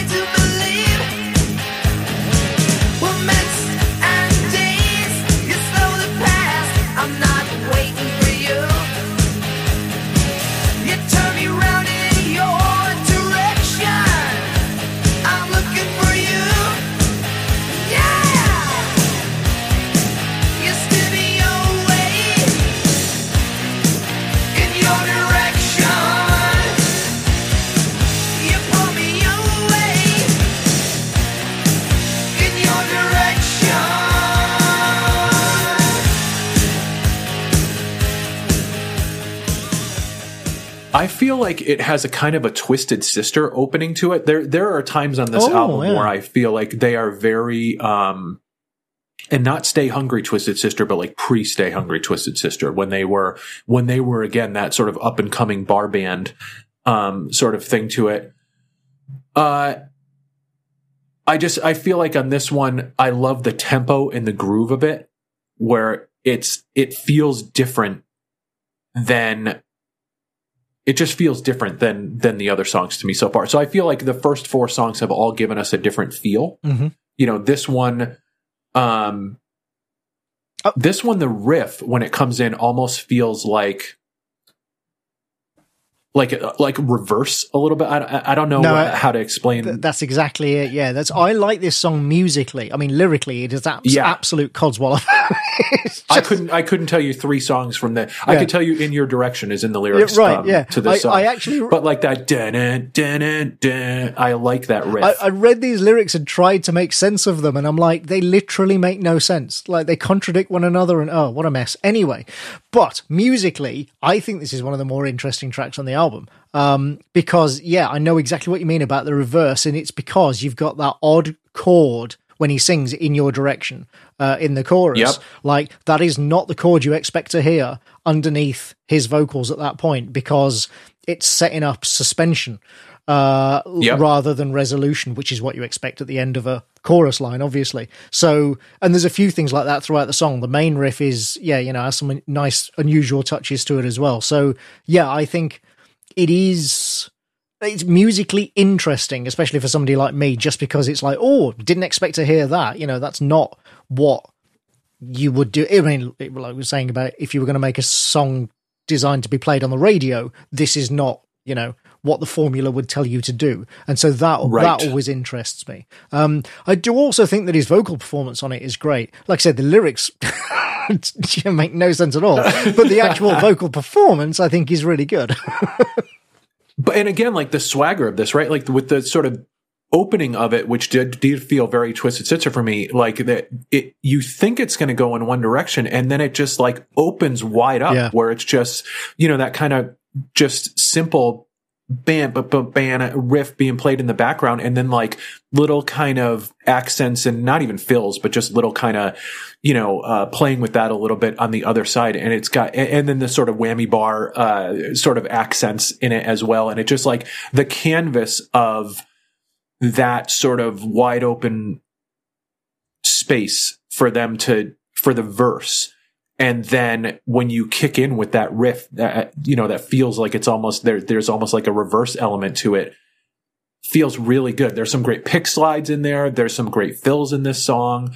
Um there's another part of the song where you have one guitar playing in the first verse and then you get sort of a pick slide and then the other guitar comes in and stuff like that. So even though there's a simplicity to it there is a they're they're always doing that playing off of one another here and I really like it. The bass has a great snap to it in this song too. I feel like, and then when they get to the solo, they go back to the opening phrase of the song when the pace kind of quickens. Um, Oh, yeah. for the solo there, which at first, the first time I heard it, it felt a little bit off to me, and then I realized like, oh, that's the beginning of the song that they're that they're kind of bringing you know right back around here. So yeah, again, like we haven't talked about the lyrics basically at all because they're not They're just nonsense. like there's, there's just nothing uh, amazing to be telling. There's no uh, incredible stories being told here that we need to uh, to really dive into lyrically. But um, but yeah, again, like I feel like songs one, two, three, and four are all giving you something different, and yet they all have that sort of loose swagger to them, and um, it feels well rounded to me. Like to this point in the album. Well, then let's go on to the last track on side one, back when, you know, this would have been out on vinyl. Uh, track five, She Wants Money.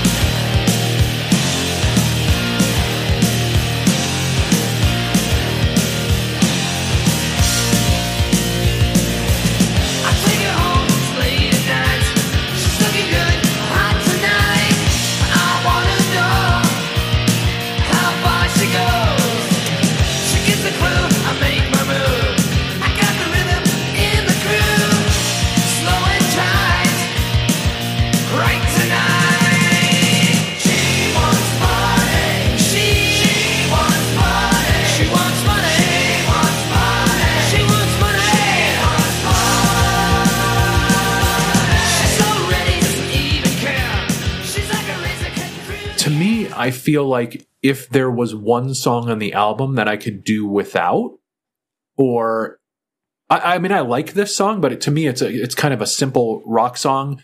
Um, Robin Crosby does the solo in this, and it's like minis- It's like a fill. It's not even like an actual, you know, solo. It is- I yeah. do like. I do like the way that uh Pearcy kind of uh draws out when he's when he's saying she wants my I like how he plays with the cadence of how he is uh delivering the the kind of chorus there. But the song to me is sort of very simple very straight ahead. And it doesn't have the elements that the first four songs have had in terms of there like being something really that hooks me um, whether it be the riff or the way that they're playing off of one another or something like that. Like it's a serviceable song for the last song on slide on, on side one, but it doesn't hold up to the first four for me. No, that's interesting. I quite like this song. I mean, not the lyrics. It's it's kind of unfortunate that this is the first one where the lyrics feel coherent because, like the you know the actual contents of the lyrics is horribly offensive. Uh, but you know, welcome to heavy metal in the eighties. Yep. But I like I like the fact that this side one goes out with a bang. Like I like that this is a high energy sort of you know sort of hard rocker kind of sound. I mean, yeah, the solo, as you say, can you even call it a solo? It's a bit like there's a middle eight in this, which is literally just two lines, two lines of a different melody and some different guitar, and then it's straight back to the chorus. Like this is a, you know this song is like I said before all about the chorus. Um, but it does have that energy and like I say, it, sends side one out with a bang. So I do actually kind of like it. I just wish the lyrics were about something else. Yeah.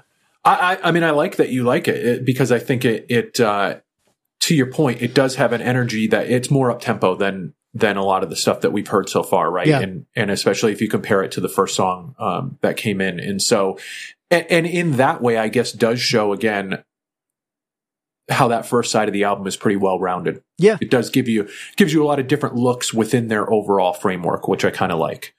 Um, yeah, I'd, I'd go along with that. Well, let's let's flip it over then. So flip that vinyl over. Like I say, but this, I mean, eighty four, everything was vinyl or cassette, wasn't it? So this was. This is another thing to always remember with these old albums is that the track list is geared around there being two sides to uh, Yes. to a record or or a cassette, regardless of which it is, because that's there were there was no there was no such thing as a, a way of playing music that didn't have two sides. So uh, it was always geared around that. So you flip it over. Track six is the first track on side two, and that is lack of communication.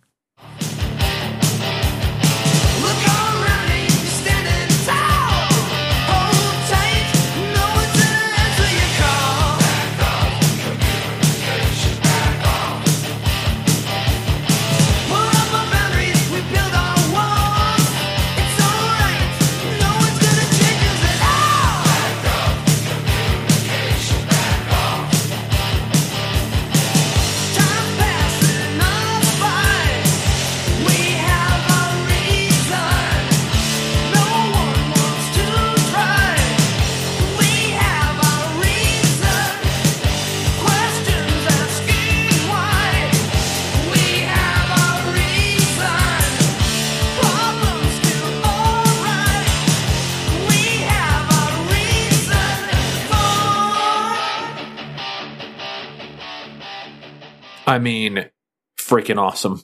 Just, uh, just a classic Ratt song. To me, this is a song that begins with just an absolutely killer riff. I, I kind of like the false, it, like you can hear them fiddle around in the background before they kick it off, almost like they're doing that whole in the studio thing where, you know, you just happened along and they're, they happen to be recording a track there. There's an element of this riff that almost feels like it's, it like, skips a beat like right on top of itself. Oh well, it, to me, there's like a That's why. oh good. Hey, maybe i have more music theory than i thought i did anthony but that that is like i love that. It's it's it's enough to feel a little bit off and feel um just like it, it's it's almost like this uh you know this quickening moment there. I love the gang vocals on this. Uh i just there's there's another great element to the song too, where you have right before they go into the chorus, the bass and drums like go down together like into the chorus like dun dun dun dun. And and you get like individual bass notes and and the drums kind of follow and it's like it just adds punch as they go into lack of communication. Um there's just a lot of little stuff that i that i really like about this song. This is also a song where um crosby does the solos on it and the again almost like a fill in the middle of the song but the ending solo is actually really good and i think is is you know one of his better pieces on the album there. So, but yeah, I like the way that the the bass and drums are sort of adding a punch together in this one instead of just kind of laying down the main uh you know rhythm and the riff itself to me just carries the whole song. It's, uh, I mean, this is another coherent lyric, actually, uh, which probably sounded more reasonable back in the 80s. These days, it just kind of sounds naive. But again, you know, welcome to rock music in the 80s. Um, yeah, the, the, so the the beat that steps on itself, what you're talking about there, it's it's in seven Yes. eight. It's a seven eight time signature uh, in the main riff. It, it's really simple, but it's effective. It does work. Um, Yep. yeah, musically, I think this is another solid one. Uh, it, it's another one where I was like, opener of track of side two, really? Like, seems an odd choice. But then I, I looked at the rest of side two, and I'm like, I'm not sure what I'd put there instead of it. So I don't know. I kind of like that you and I are of differing opinions on that because I, I feel like this is a great opener for uh, side two. And and I mentioned kind of bass and drums there. We haven't talked too much about Juan Croucier and Bobby Blotzer. Bobby Blotzer. oh well, I was think, waiting until later in the album, to, but yeah, go for Okay, it. No, go for it. Uh, well, I mean, just underrated drummer. I think there's there's a lot of parts to the song where he is just kind of laying down the rhythm, but there's also a lot of great cymbal work. There's there's a lot of like quickening the pace. I'm every time I mention quickening, like he's a part of that. Um, I also like the parts like on this song where you have him uh, him and Juan uh, just like playing perfectly in sync as they sort of add punch to an element of the song. Another thing about uh, Juan Croucier, the bass player here, is that he was kind of known as uh, the other voice of Ratt. And there's an interview that I was listening to recently with producer Beau Hill, who produced this album and he produced a bunch of their albums, but also worked with Winger and Warrant and Kix and a whole bunch of other bands, um, where he talks about how Juan was a really good backup vocalist and he, Beau Hill, the producer, and Juan would often record background vocals together and sort of meld them Ah, right. into like another voice. So that it was like so it wasn't him and it wasn't Juan. It was their voices together as a background vocal. And I, I forget what specific album he was talking about but he, he basically was praising Juan's uh backup singing uh just in general and then talking about how a lot of the background vocals you hear in Ratt are him and Juan together Yeah, well, Um, people, uh, I think some people who, you know, who aren't that sort of into how music is made don't realize that how background vocals, you can get really, they can go badly wrong. You know, you have to get the right voice because it can't be a voice that's too similar to the lead vocal. Right. That like just messes with people's heads and doesn't sound right because then it sounds like the lead vocalist is like almost double tracking themselves but not. I mean some some people will do that and there, you can build a song around that but if you just want straight supporting backing vocals you want them to sound different to the lead vocalist and so finding somebody who can who can sing but does not want to be a lead vocalist and doesn't sound like your lead vocalist is actually you know can be tricky from time to time. And there are quite a few you know guitarists bassists drummers and what have you throughout rock music especially who are kind of unsung backing singers who actually do a really solid job but never get any kind of credit or appreciation for it outside of the- the studio and people who know. Because the whole point is that they're not meant to be at the forefront stealing the singer's limelight. They're just supporting them. And a lot of times it's the bass player it's like, quite common in a lot yeah, of bands. yeah. It is the bass player. Yeah, like James Lomenzo is a great background singer. Uh, Jeff Pilson from Dokken is a great background singer. Uh, yeah, a lot of times it is uh, it is the bass player who really uh, is a great background. Vo- so I thought that was great. And on the next song that we talk about, there is uh, great background vocals. So. Hmm. Um, this one. Uh, but yeah, like uh, those two, the rhythm section of this band maybe doesn't get enough credit for really creating the space for Crosby and DeMartini to play off of one another and the space for Pearcy's vocals to kind of go wherever they need to go. Yeah, true. All right, well, let's talk a bit more about the rhythm section then by moving on to track seven, which is Back for More.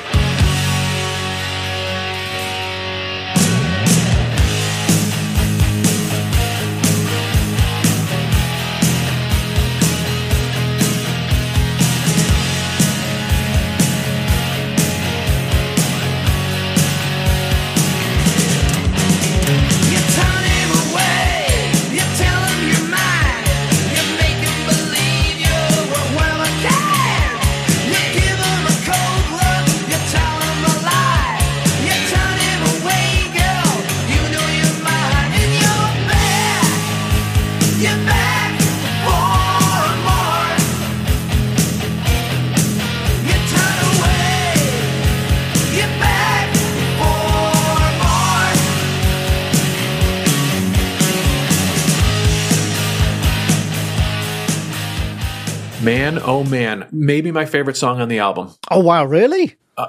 Yes, dude. First of all, I love the sort of intro where, you know, it starts off just just uh almost like acoustic, right? And then kicks in with the uh with the riff and then you get like that like slide into the riff uh is just awesome. I to me I feel like this is one of if not the heaviest song on the album. I can, yeah, I can see that. It does kind of, it's got, it's the closest they get to grinding, I suppose, at any point. Um, I, this is the one track that I think maybe I would say might be better as the opener to side two, just purely because of the way that it starts building up Yeah. those parts in the intro. That feels like, you know, you could imagine an album opening or a side opening in that way. Um, but th- the reason I mentioned like the rhythm section is the bass really holds this song together, I think. Like the for me, Oh. the rest of the song, to be honest, is a bit and, and even even the musically, it's kind of it's a bit so so, but this is the bassist's time to shine. He is doing interesting stuff. He is Yep. keeping everything moving. Uh, he is the absolute backbone of this song. Like, you know, with a different bass player or just a different bass line, this song would not hang together anywhere near as well as it does. And you can hear the snap Yes. of the Oh, it's a great tone for the Like, bass as well. Yeah. It, dude, it's so good. Just like you can really hear him just hammering on those strings for the bass. Um, the riff, I think, is super heavy. I really like the solo on this song. I also like the, the this sort of climbing, uh, like the you know, like that whole like as they're singing the chorus, like the the it it, feels like it's and after the solo they do it where they're singing the chorus where he does kind of move up a little bit Yeah. and it is climbing as he's kind of in between those uh repeats of the chorus and stuff like that like there's just to me um the the kind of funk that the main verse has with that bass line and then that just crusher of a riff which i think i think it's the heaviest riff on the album um I really liked it. Plus, I think the background vocals are great on this one. So, I, as opposed to the almost like spoken word ones that you hear in some other songs, like this one is more melodic. And so, I I think all that stuff works together really well. Mm. And and to your point, I love the way the song comes in. And I actually, now that you say it, could see them flip flopping uh, six and seven here. I could see the second side of the album starting with this song. Yeah. Like I say, it's just the, the building up the parts like that is such a classic way to start a side of an album or, you know, Yeah. the, or the very start of any album. Um, that, yeah, as soon as I heard it, I was like, why was this not the opener on side two? Uh, but, you know, hey, It's it's side two. Nobody cared about side two in the eighties. That's the other thing that the people who didn't live through it maybe don't realize is that nobody cared about side two. Side two was where you put all the tracks that you just kind of they were good, and some of them, you know, it, for the musos, you know, sometimes side two tracks can actually be the favorite ones on the album, but they're not the singles. They're not the ones that people are going to be tapping their feet to. Nobody cared. Yeah. Uh, let's move on to track eight, The Morning After.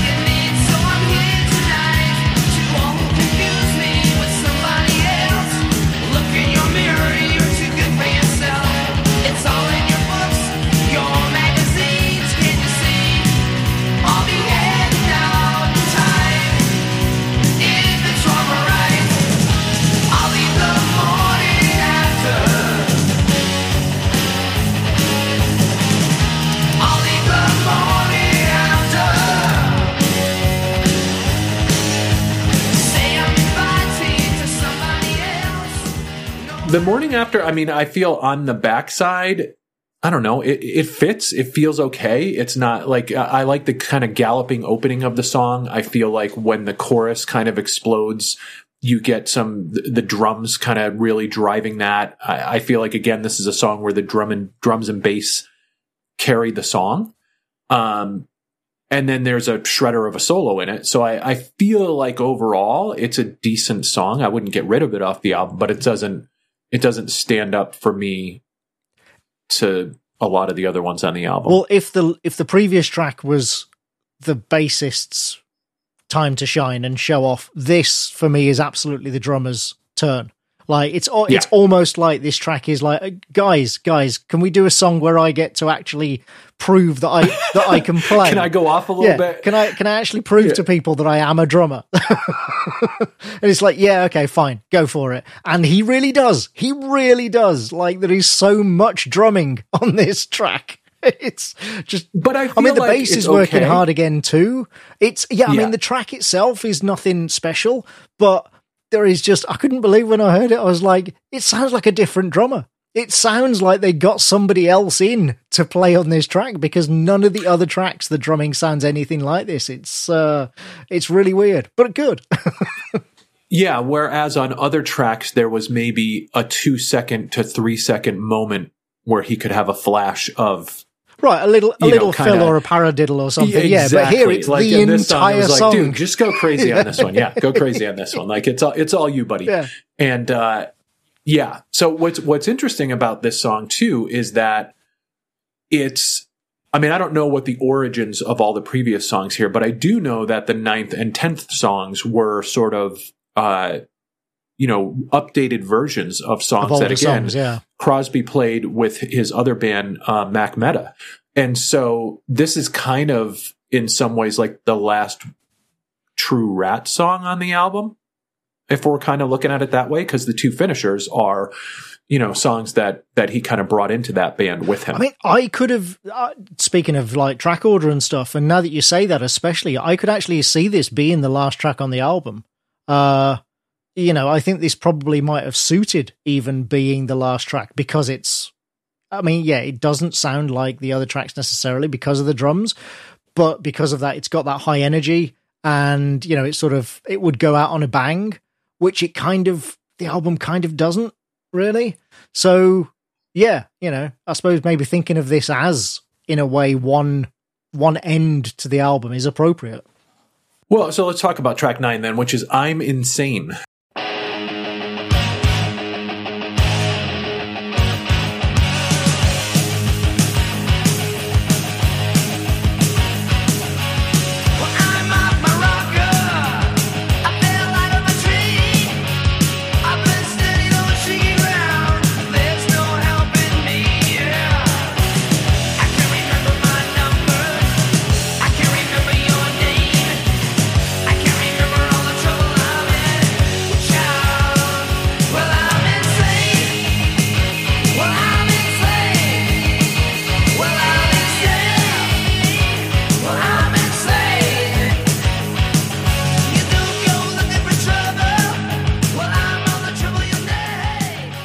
Which is written solely by Robin Crosby. Uh, three minute song. Again, this is, there's an earlier version of this that he did in a band called Mac Meda. And you can actually do a search for this. If you search for I'm Insane Mac Meda and you search for Scene of the Crime Mac Meda, you can see the, uh, on YouTube, the early versions of, um, both of these songs. Very easy to find.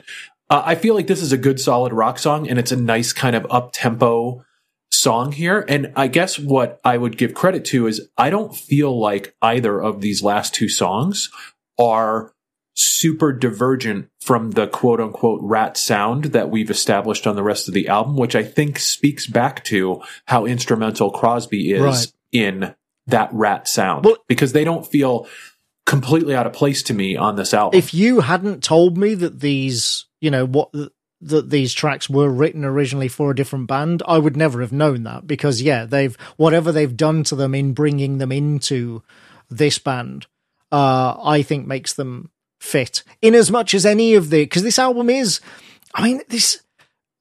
You're right that so many of the tracks on here are just kind of you know pretty much similar mid tempo, but there is quite a variety of stuff going on on this album. And so it's hard to look at a track like this and go, oh, this doesn't belong. This doesn't sound like Right. them. Because Totally. just based purely on this album alone, you go, well, what does sound like them actually? Like, what is appropriate or inappropriate for this band? So, yeah, I'd never have known. I musically quite like this track. It's, you know, high energy. Uh, It is. Yep. do you know, and you'll laugh when I say this, but do you know who this track musically, only musically, but do you know who it reminded me of? Motorhead. I can, you know what, dude? That's not as crazy as You listen to the drums, the drums especially. Like I'm like that sounds like filthy playing almost, and Yes, you know because it doesn't sound like a hair metal song. It sounds more like a bar rock song. exactly yeah. Like well, yeah, and, in that way, and the totally. riff as well. You know, the riff sounds like something that Motorhead could have played. I mean, you know, you can imagine they would have played it very differently. obviously. But yeah, as I was listening to it, I was like, I actually kind of get Motorhead vibes off of this one, uh, which is probably And- why musically I quite like it. The one bummer of this song to me is that in the second half, because this is a split solo between DeMartini and uh, Crosby, is that when it gets to Crosby's part, it's almost like muted in the mix. Like he's he's got some you know whammy Mm. bar stuff that he's doing, but it feels like it's recorded two rooms over from the rest of the song. Like I don't, I don't. It, to me, it's it's it's almost um, you know, it threw me a little bit when, I listened to that there. But the song overall, again, like I like that we're picking up the tempo as we get towards the back of the album, right? Not that you could get fatigued with 36, seven minutes, uh, total, you know, of this. It's not like you're, but, uh, but yeah, I mean, and again, this is a three minute song. So it, it's, t- this one is actually two minutes, 54 seconds. So we're sub three minutes here. And, um, it's just a nice kind of setup for the final song in the album, I think. Yeah, well, and that sh- that brief, that brevity of the song is a- another thing that I think contributes to it. Yeah, having a bit of a sort of Motorhead feel, and that may not be deliberate at all, or may not be conscious, I should say, at all. But yeah, just when I realised it, then the more I thought about it, I was like, yeah, actually, I really could picture Motorhead playing this one. you could see them playing this one at the Whisky too, right? Oh, like you yeah, could see yeah, them yeah. playing this song at a small Yeah, venue, uh, very up tempo, running around the stage kind of thing. Like this, this feels like a good uh, bar rock song well, it's, for sure. it's what you mentioned uh, earlier, the swagger. It, it's Yeah. a song that's really got that kind of in the music, as I say, more so than the vocals, but it's really got that swagger of like, yeah, just the the bluesy bar rock, uh, you know, loud and and dirty kind of stuff. Yeah. Um, but yeah, let's finish then with the last track of the album, track ten, "Scene of the Crime."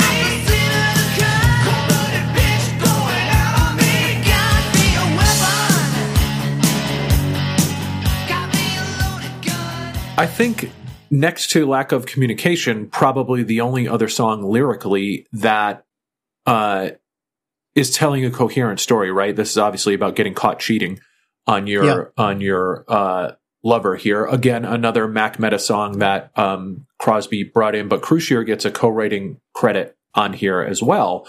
Um, here, there is this. There's the second solo that Crosby. This is Crosby's solos on this song, and I think his best guitar work um, from a solo standpoint on the album. The second solo that he does is great, and I feel like is a long enough representation of his playing that you actually get a good feel for his influences. It, to me, it, it, you can definitely feel like the the Gibbons uh, influence on his playing there. Um, this is another one where like you've got uh, it's kind of mixed in chugs as chords are being played that give it that little sense of looseness and and sort of swagger. Um, they use chugs to kind of build up as they're um, going through the chorus and stuff like that. So I, I like those types of uh, those types of things. And even though they're telling a coherent story, though, still awful, absolutely awful Yeah. uh, lyrics. Like, let me read you. Oh, please. I'm just going to read you one line, two lines. You've been out and I've been cheated. Well, I've been lied to again and again, again and again. And there's a there's an even worse line here. Oh, here it is. Well, I know. Well, you know. Well, I know. Well, I know. Well, your games. and I don't want to play. Yeah, no, it's, Oh Yeah. my I god, mean, dude! It is. and that's not even getting into the frankly aggressive misogyny of lines like you know cold bloody bitch going out on me. But again, welcome to rock in the eighties. Unfortunately, it Yeah, was, absolutely. You know, I mean, and God knows there are plenty of bands, including frankly some Motorhead songs and stuff. You know, that are no better than this in those terms. So I can't get on any kind of moral high horse about that. But it is. You look back and you think, my God. really I know. And, and honestly, like just overall, it makes a lot of '80s music hard to revisit. yeah yeah Um, and so I think in, in, you know, when we're talking about some of these albums, especially from this era, like the, the lyrical content isn't worth, you know, diving into. I think the, the coherent thing for me is that like there are songs on this album where you don't even know what the hell they're talking Yeah. about. and, and here you can, you know, like lack of communication. It's like, yeah, people do, aren't, People don't talk enough, yeah. actually, people don't talk enough. They should talk enough. This one, it's like, I got cheated on and I'm mad. So like there's, Yeah. there's, uh, you know, a couple of songs here where it's pretty clear how they're, you know, what they're It's- talking about. And, uh, it's weird to me that this is the longest track on the album. Yeah, like, almost five Yeah, minutes. you finish with the longest track uh, with a five minute track, mid tempo. I mean, it does have two solos, so I suppose you've got to fit them in somewhere, but you know, mid tempo, and then it just fades out at the end. It's such a weird final track for me. I mean, you- you're again talking about the mid tempo nature of their songs. I suppose it's appropriate in that sense, but yeah, like again, musically not a bad song necessarily, but just a weird choice, I think, for final track. Also, by the way, is this the song that Slash ripped off for the Sweet Child of Mine intro? Because I'm sure I remember a controversy about that some years ago. I don't know. I'm sure I remember something going around years ago about somebody accusing him of ripping off uh, the intro. You know, the the specifically that very distinctive tapping intro on uh, Sweet Child of Mine. And as soon as I heard this track, I was like, "Wait, is it this? Because this is really similar." This one to me, I immediately thought of Twisted Sister again as well. Was uh, because, uh, and I, I think it's just the the time that this album is coming out and like the that era as they transitioned from bar band to continually more polished. And Yeah. I think that you know, um, and this is the last song in the album, but I do feel like this is the rawest. I I mean, the EP obviously is raw too, Yeah. and, and the Metal Massacre stuff. But like studio album wise, I feel like this is the rawest that you're going to get. Ratt, and then it gets progressively more polished as time goes on, to their detriment, I think. And so, what I like is that this this one, um, and that's where I felt like with Twisted Sister too, whereas like they lost some of their punch over the years as they became more produced. They sanded off the rough edges, like yeah, They they did, and those rough edges, man, are, are what makes them different from every other band. And so like that, that's why, and again, like obviously as the time went on, like Crosby's drug problems and stuff like that, like in the infighting and all that stuff. And so like it is, um, what I like about the, there's so many things I like about this album. Number one is that I feel like this is a complete set list in an album. I don't feel like there are any literal throwaway songs on this album. And you can go out and do a 40 minute set with this with just album. these songs. Yeah, Like, yeah, with it- just this because it does go up and down in terms of energy and and stuff. Yeah, Totally. Yeah, yeah. and and maybe you mix it up and shuffle it up a little bit as to how you do it. The other thing, not a ballad on this album. Oh, And how oh. many albums can you say that about from this In the and mid-eighties. this type of music? Yeah, that- Absolutely. That is a really good point. I hadn't even clocked that, but yeah. Wow, yeah. Not one ballad on this. Now they did not stick to that for future albums because like I don't even think it was probably illegal to put out an album without a ballad on it, you know, after 1985. But The uh, RAA come after you, like, yeah. but they squeaked this one in without uh, without having to put a ballad on it. So uh, I mean, overall, I do feel like it's Ratt's most complete album. Um, they may have better songs on some of their future albums, and and in terms of singles, uh, some of the hits may be have better riffs and stuff like that. But collectively, I feel like it's diminishing returns for a lot of their later albums. Whereas this one, to me, I can listen start to finish, and I'm not skipping any songs. It it is. I mean, it, it's kind of sad sometimes, isn't it? it? When your debut album remains the the commercial peak. I mean, you know, double platinums and golds and what have you afterwards, notwithstanding, but still, when your first album will always and forever be your best selling, most popular, and most commercially successful album, that's got to, you know, that's got to do something to the life of a band, hasn't it? For sure, but I also feel like if you, I feel like Ratt figured something out that maybe other bands didn't, and it's that they made sure that every album they put out during this period of time had one to two absolute radio Killer hits, singles, yeah. and and they could put a video behind it, and that would carry the album in terms of sales. Over time, it would carry it less and less, but you can go back to every single one of those albums and find a couple of songs that you remember hearing on the radio and you remember seeing on MTV, and they just did that. Whereas there were other bands that once they got past their second album couldn't put a hit together Yeah.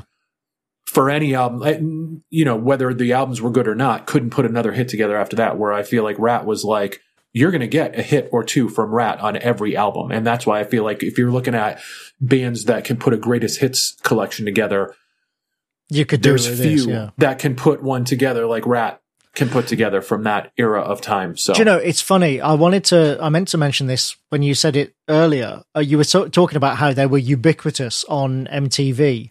Uh, and thinking about that in relation to what I said about having never knowingly heard a ratt song before, I think it just goes to show how different our rock MTV channels were over here compared to the US. Because I did used to watch, uh, you know, the Headbangers Ball and Rock Hour and stuff like that on uh, MTV, but obviously they were different playlists, and I just don't remember ever coming across Ratt in in that time. I mean, the other thing you got to re- remember is that in the mid '80s, I I was a metalhead, but I was also listening to stuff like Genesis and Marillion and Jean Michel Yep. Jarre and what have you, as well as you know Sabbath and Motorhead and stuff. So I, I kind of I didn't I wasn't as intensively into metal as I was in the nineties, let's say. Um, but I didn't mind pop rock. Like uh, I looked it up, and Bryan Adams' album "Reckless" came out the same year as this. Now I loved that album. I've still got a copy of it. There's some great, and that is, you know, again, nothing wrong with it. It's a straight up pop rock album, you know, and there's some great pop rock songs on it. But stuff like this just never caught my ear. I heard, as we talked about on the Motley Crue episode, you know, I heard them occasionally on the radio from time to time, but they just never sunk in with me for some reason. And so, yeah, as I say, I well, was- and you, you know, you mentioned Bryan Adams, and I think what over here, what my recollection of that period of time was, is that rock was the mainstream, oh, it was. and Yeah, absolutely. yeah. Pop pop was very rock influenced, and so you had kind of your pop rock. You you had even your Cyndi Laupers that were rock influenced. Michael Jackson rock influenced, and and had a lot of rock elements in in his songs and things like that. And so you could go the pop direction with it.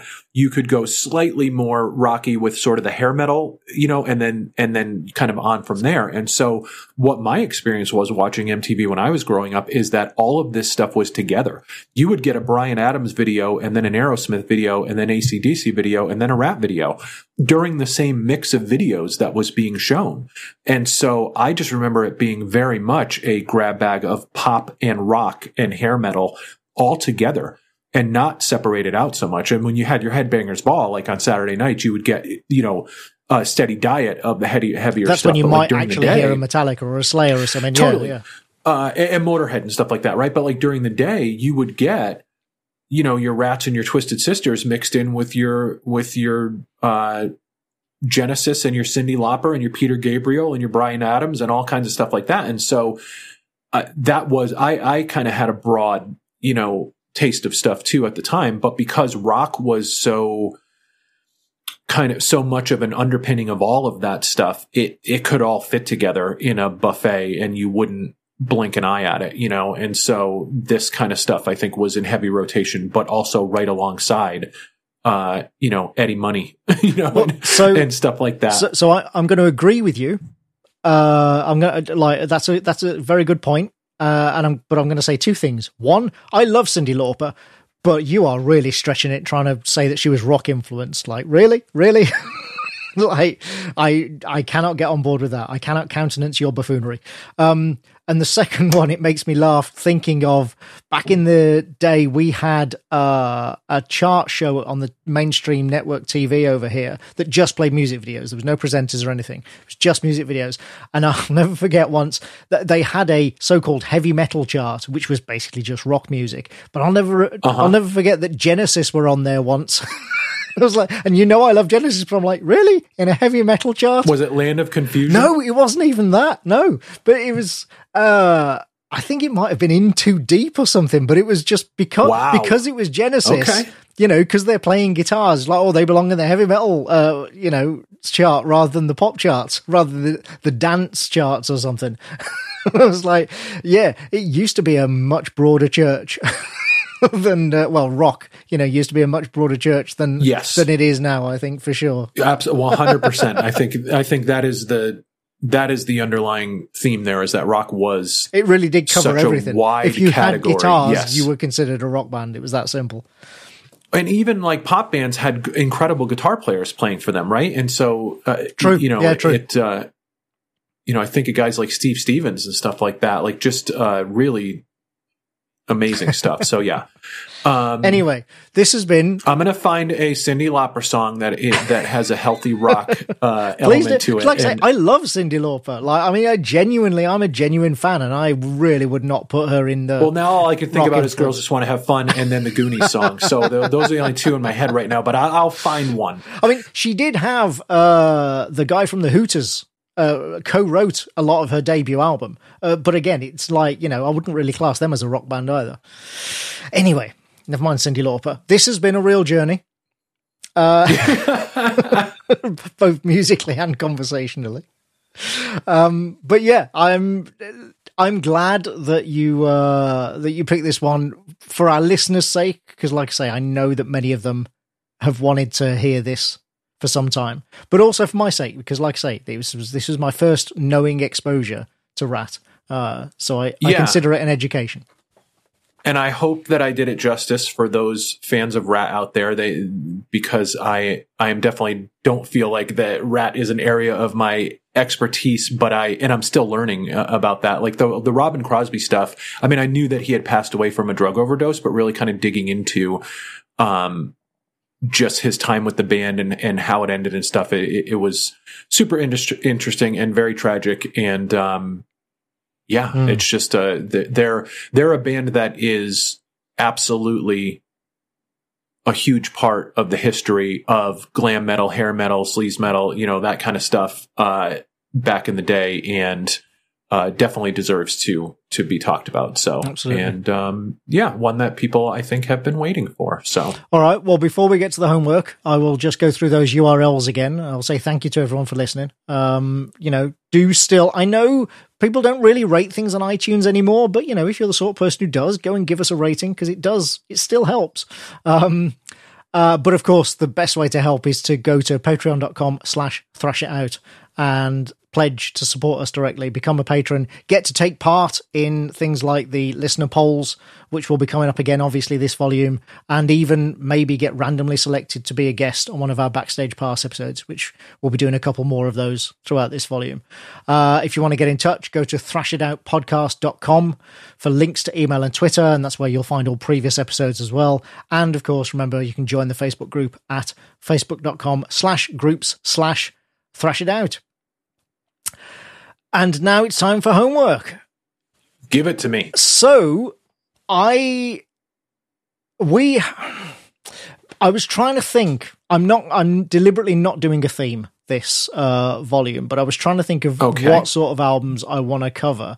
And I I would like to cover some more modern stuff again because I think that's interesting that you know especially with you and I you know neither of us is getting any younger um you know it's it's good I think for us to sort of look at the newer stuff as we did a few times in the last volume just to see where the scene's at at the moment but if you'll recall I think when we did the Fear Factor, no, it was the Machine Head. When, when we did the Machine Head uh, album, I think it was, I said that it was to me, it felt like the last outstanding band that was really obvious.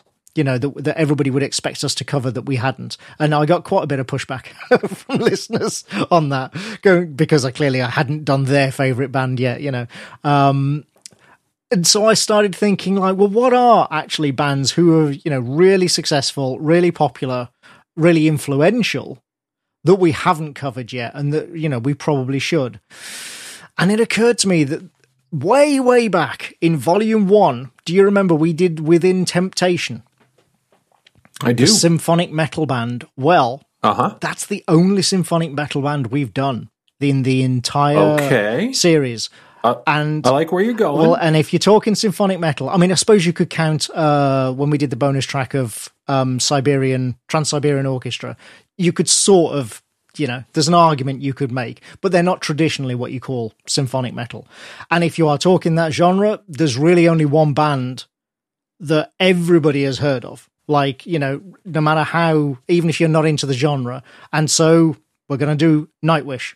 Ooh, I was going to guess Nightwish. Yeah, well, exactly. That's what I mean. That's the, yeah, that's exactly. If you said give me one name, Ryan, I would have said Nightwish. Exactly. So we're going to do their most popular album, Once, from 2004.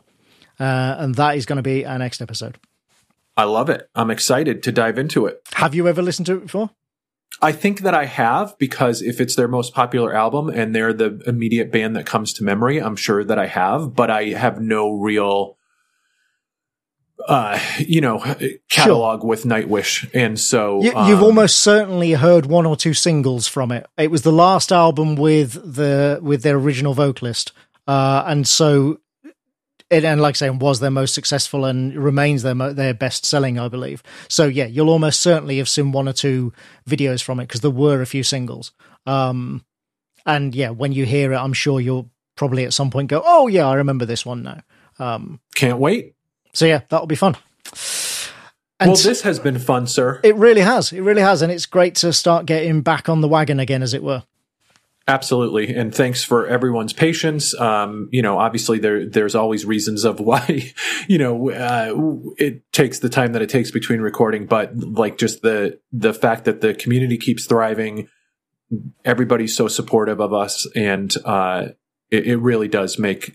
In addition to the joy of recording it with you, it does make it even more joyous to know that um, you know people are supporting us and people get excited when the show comes out and stuff like that. It's awesome. I could not agree more. So yeah, Nightwish once. We'll see you probably in about a month's time, everyone. Until then, keep thrashing.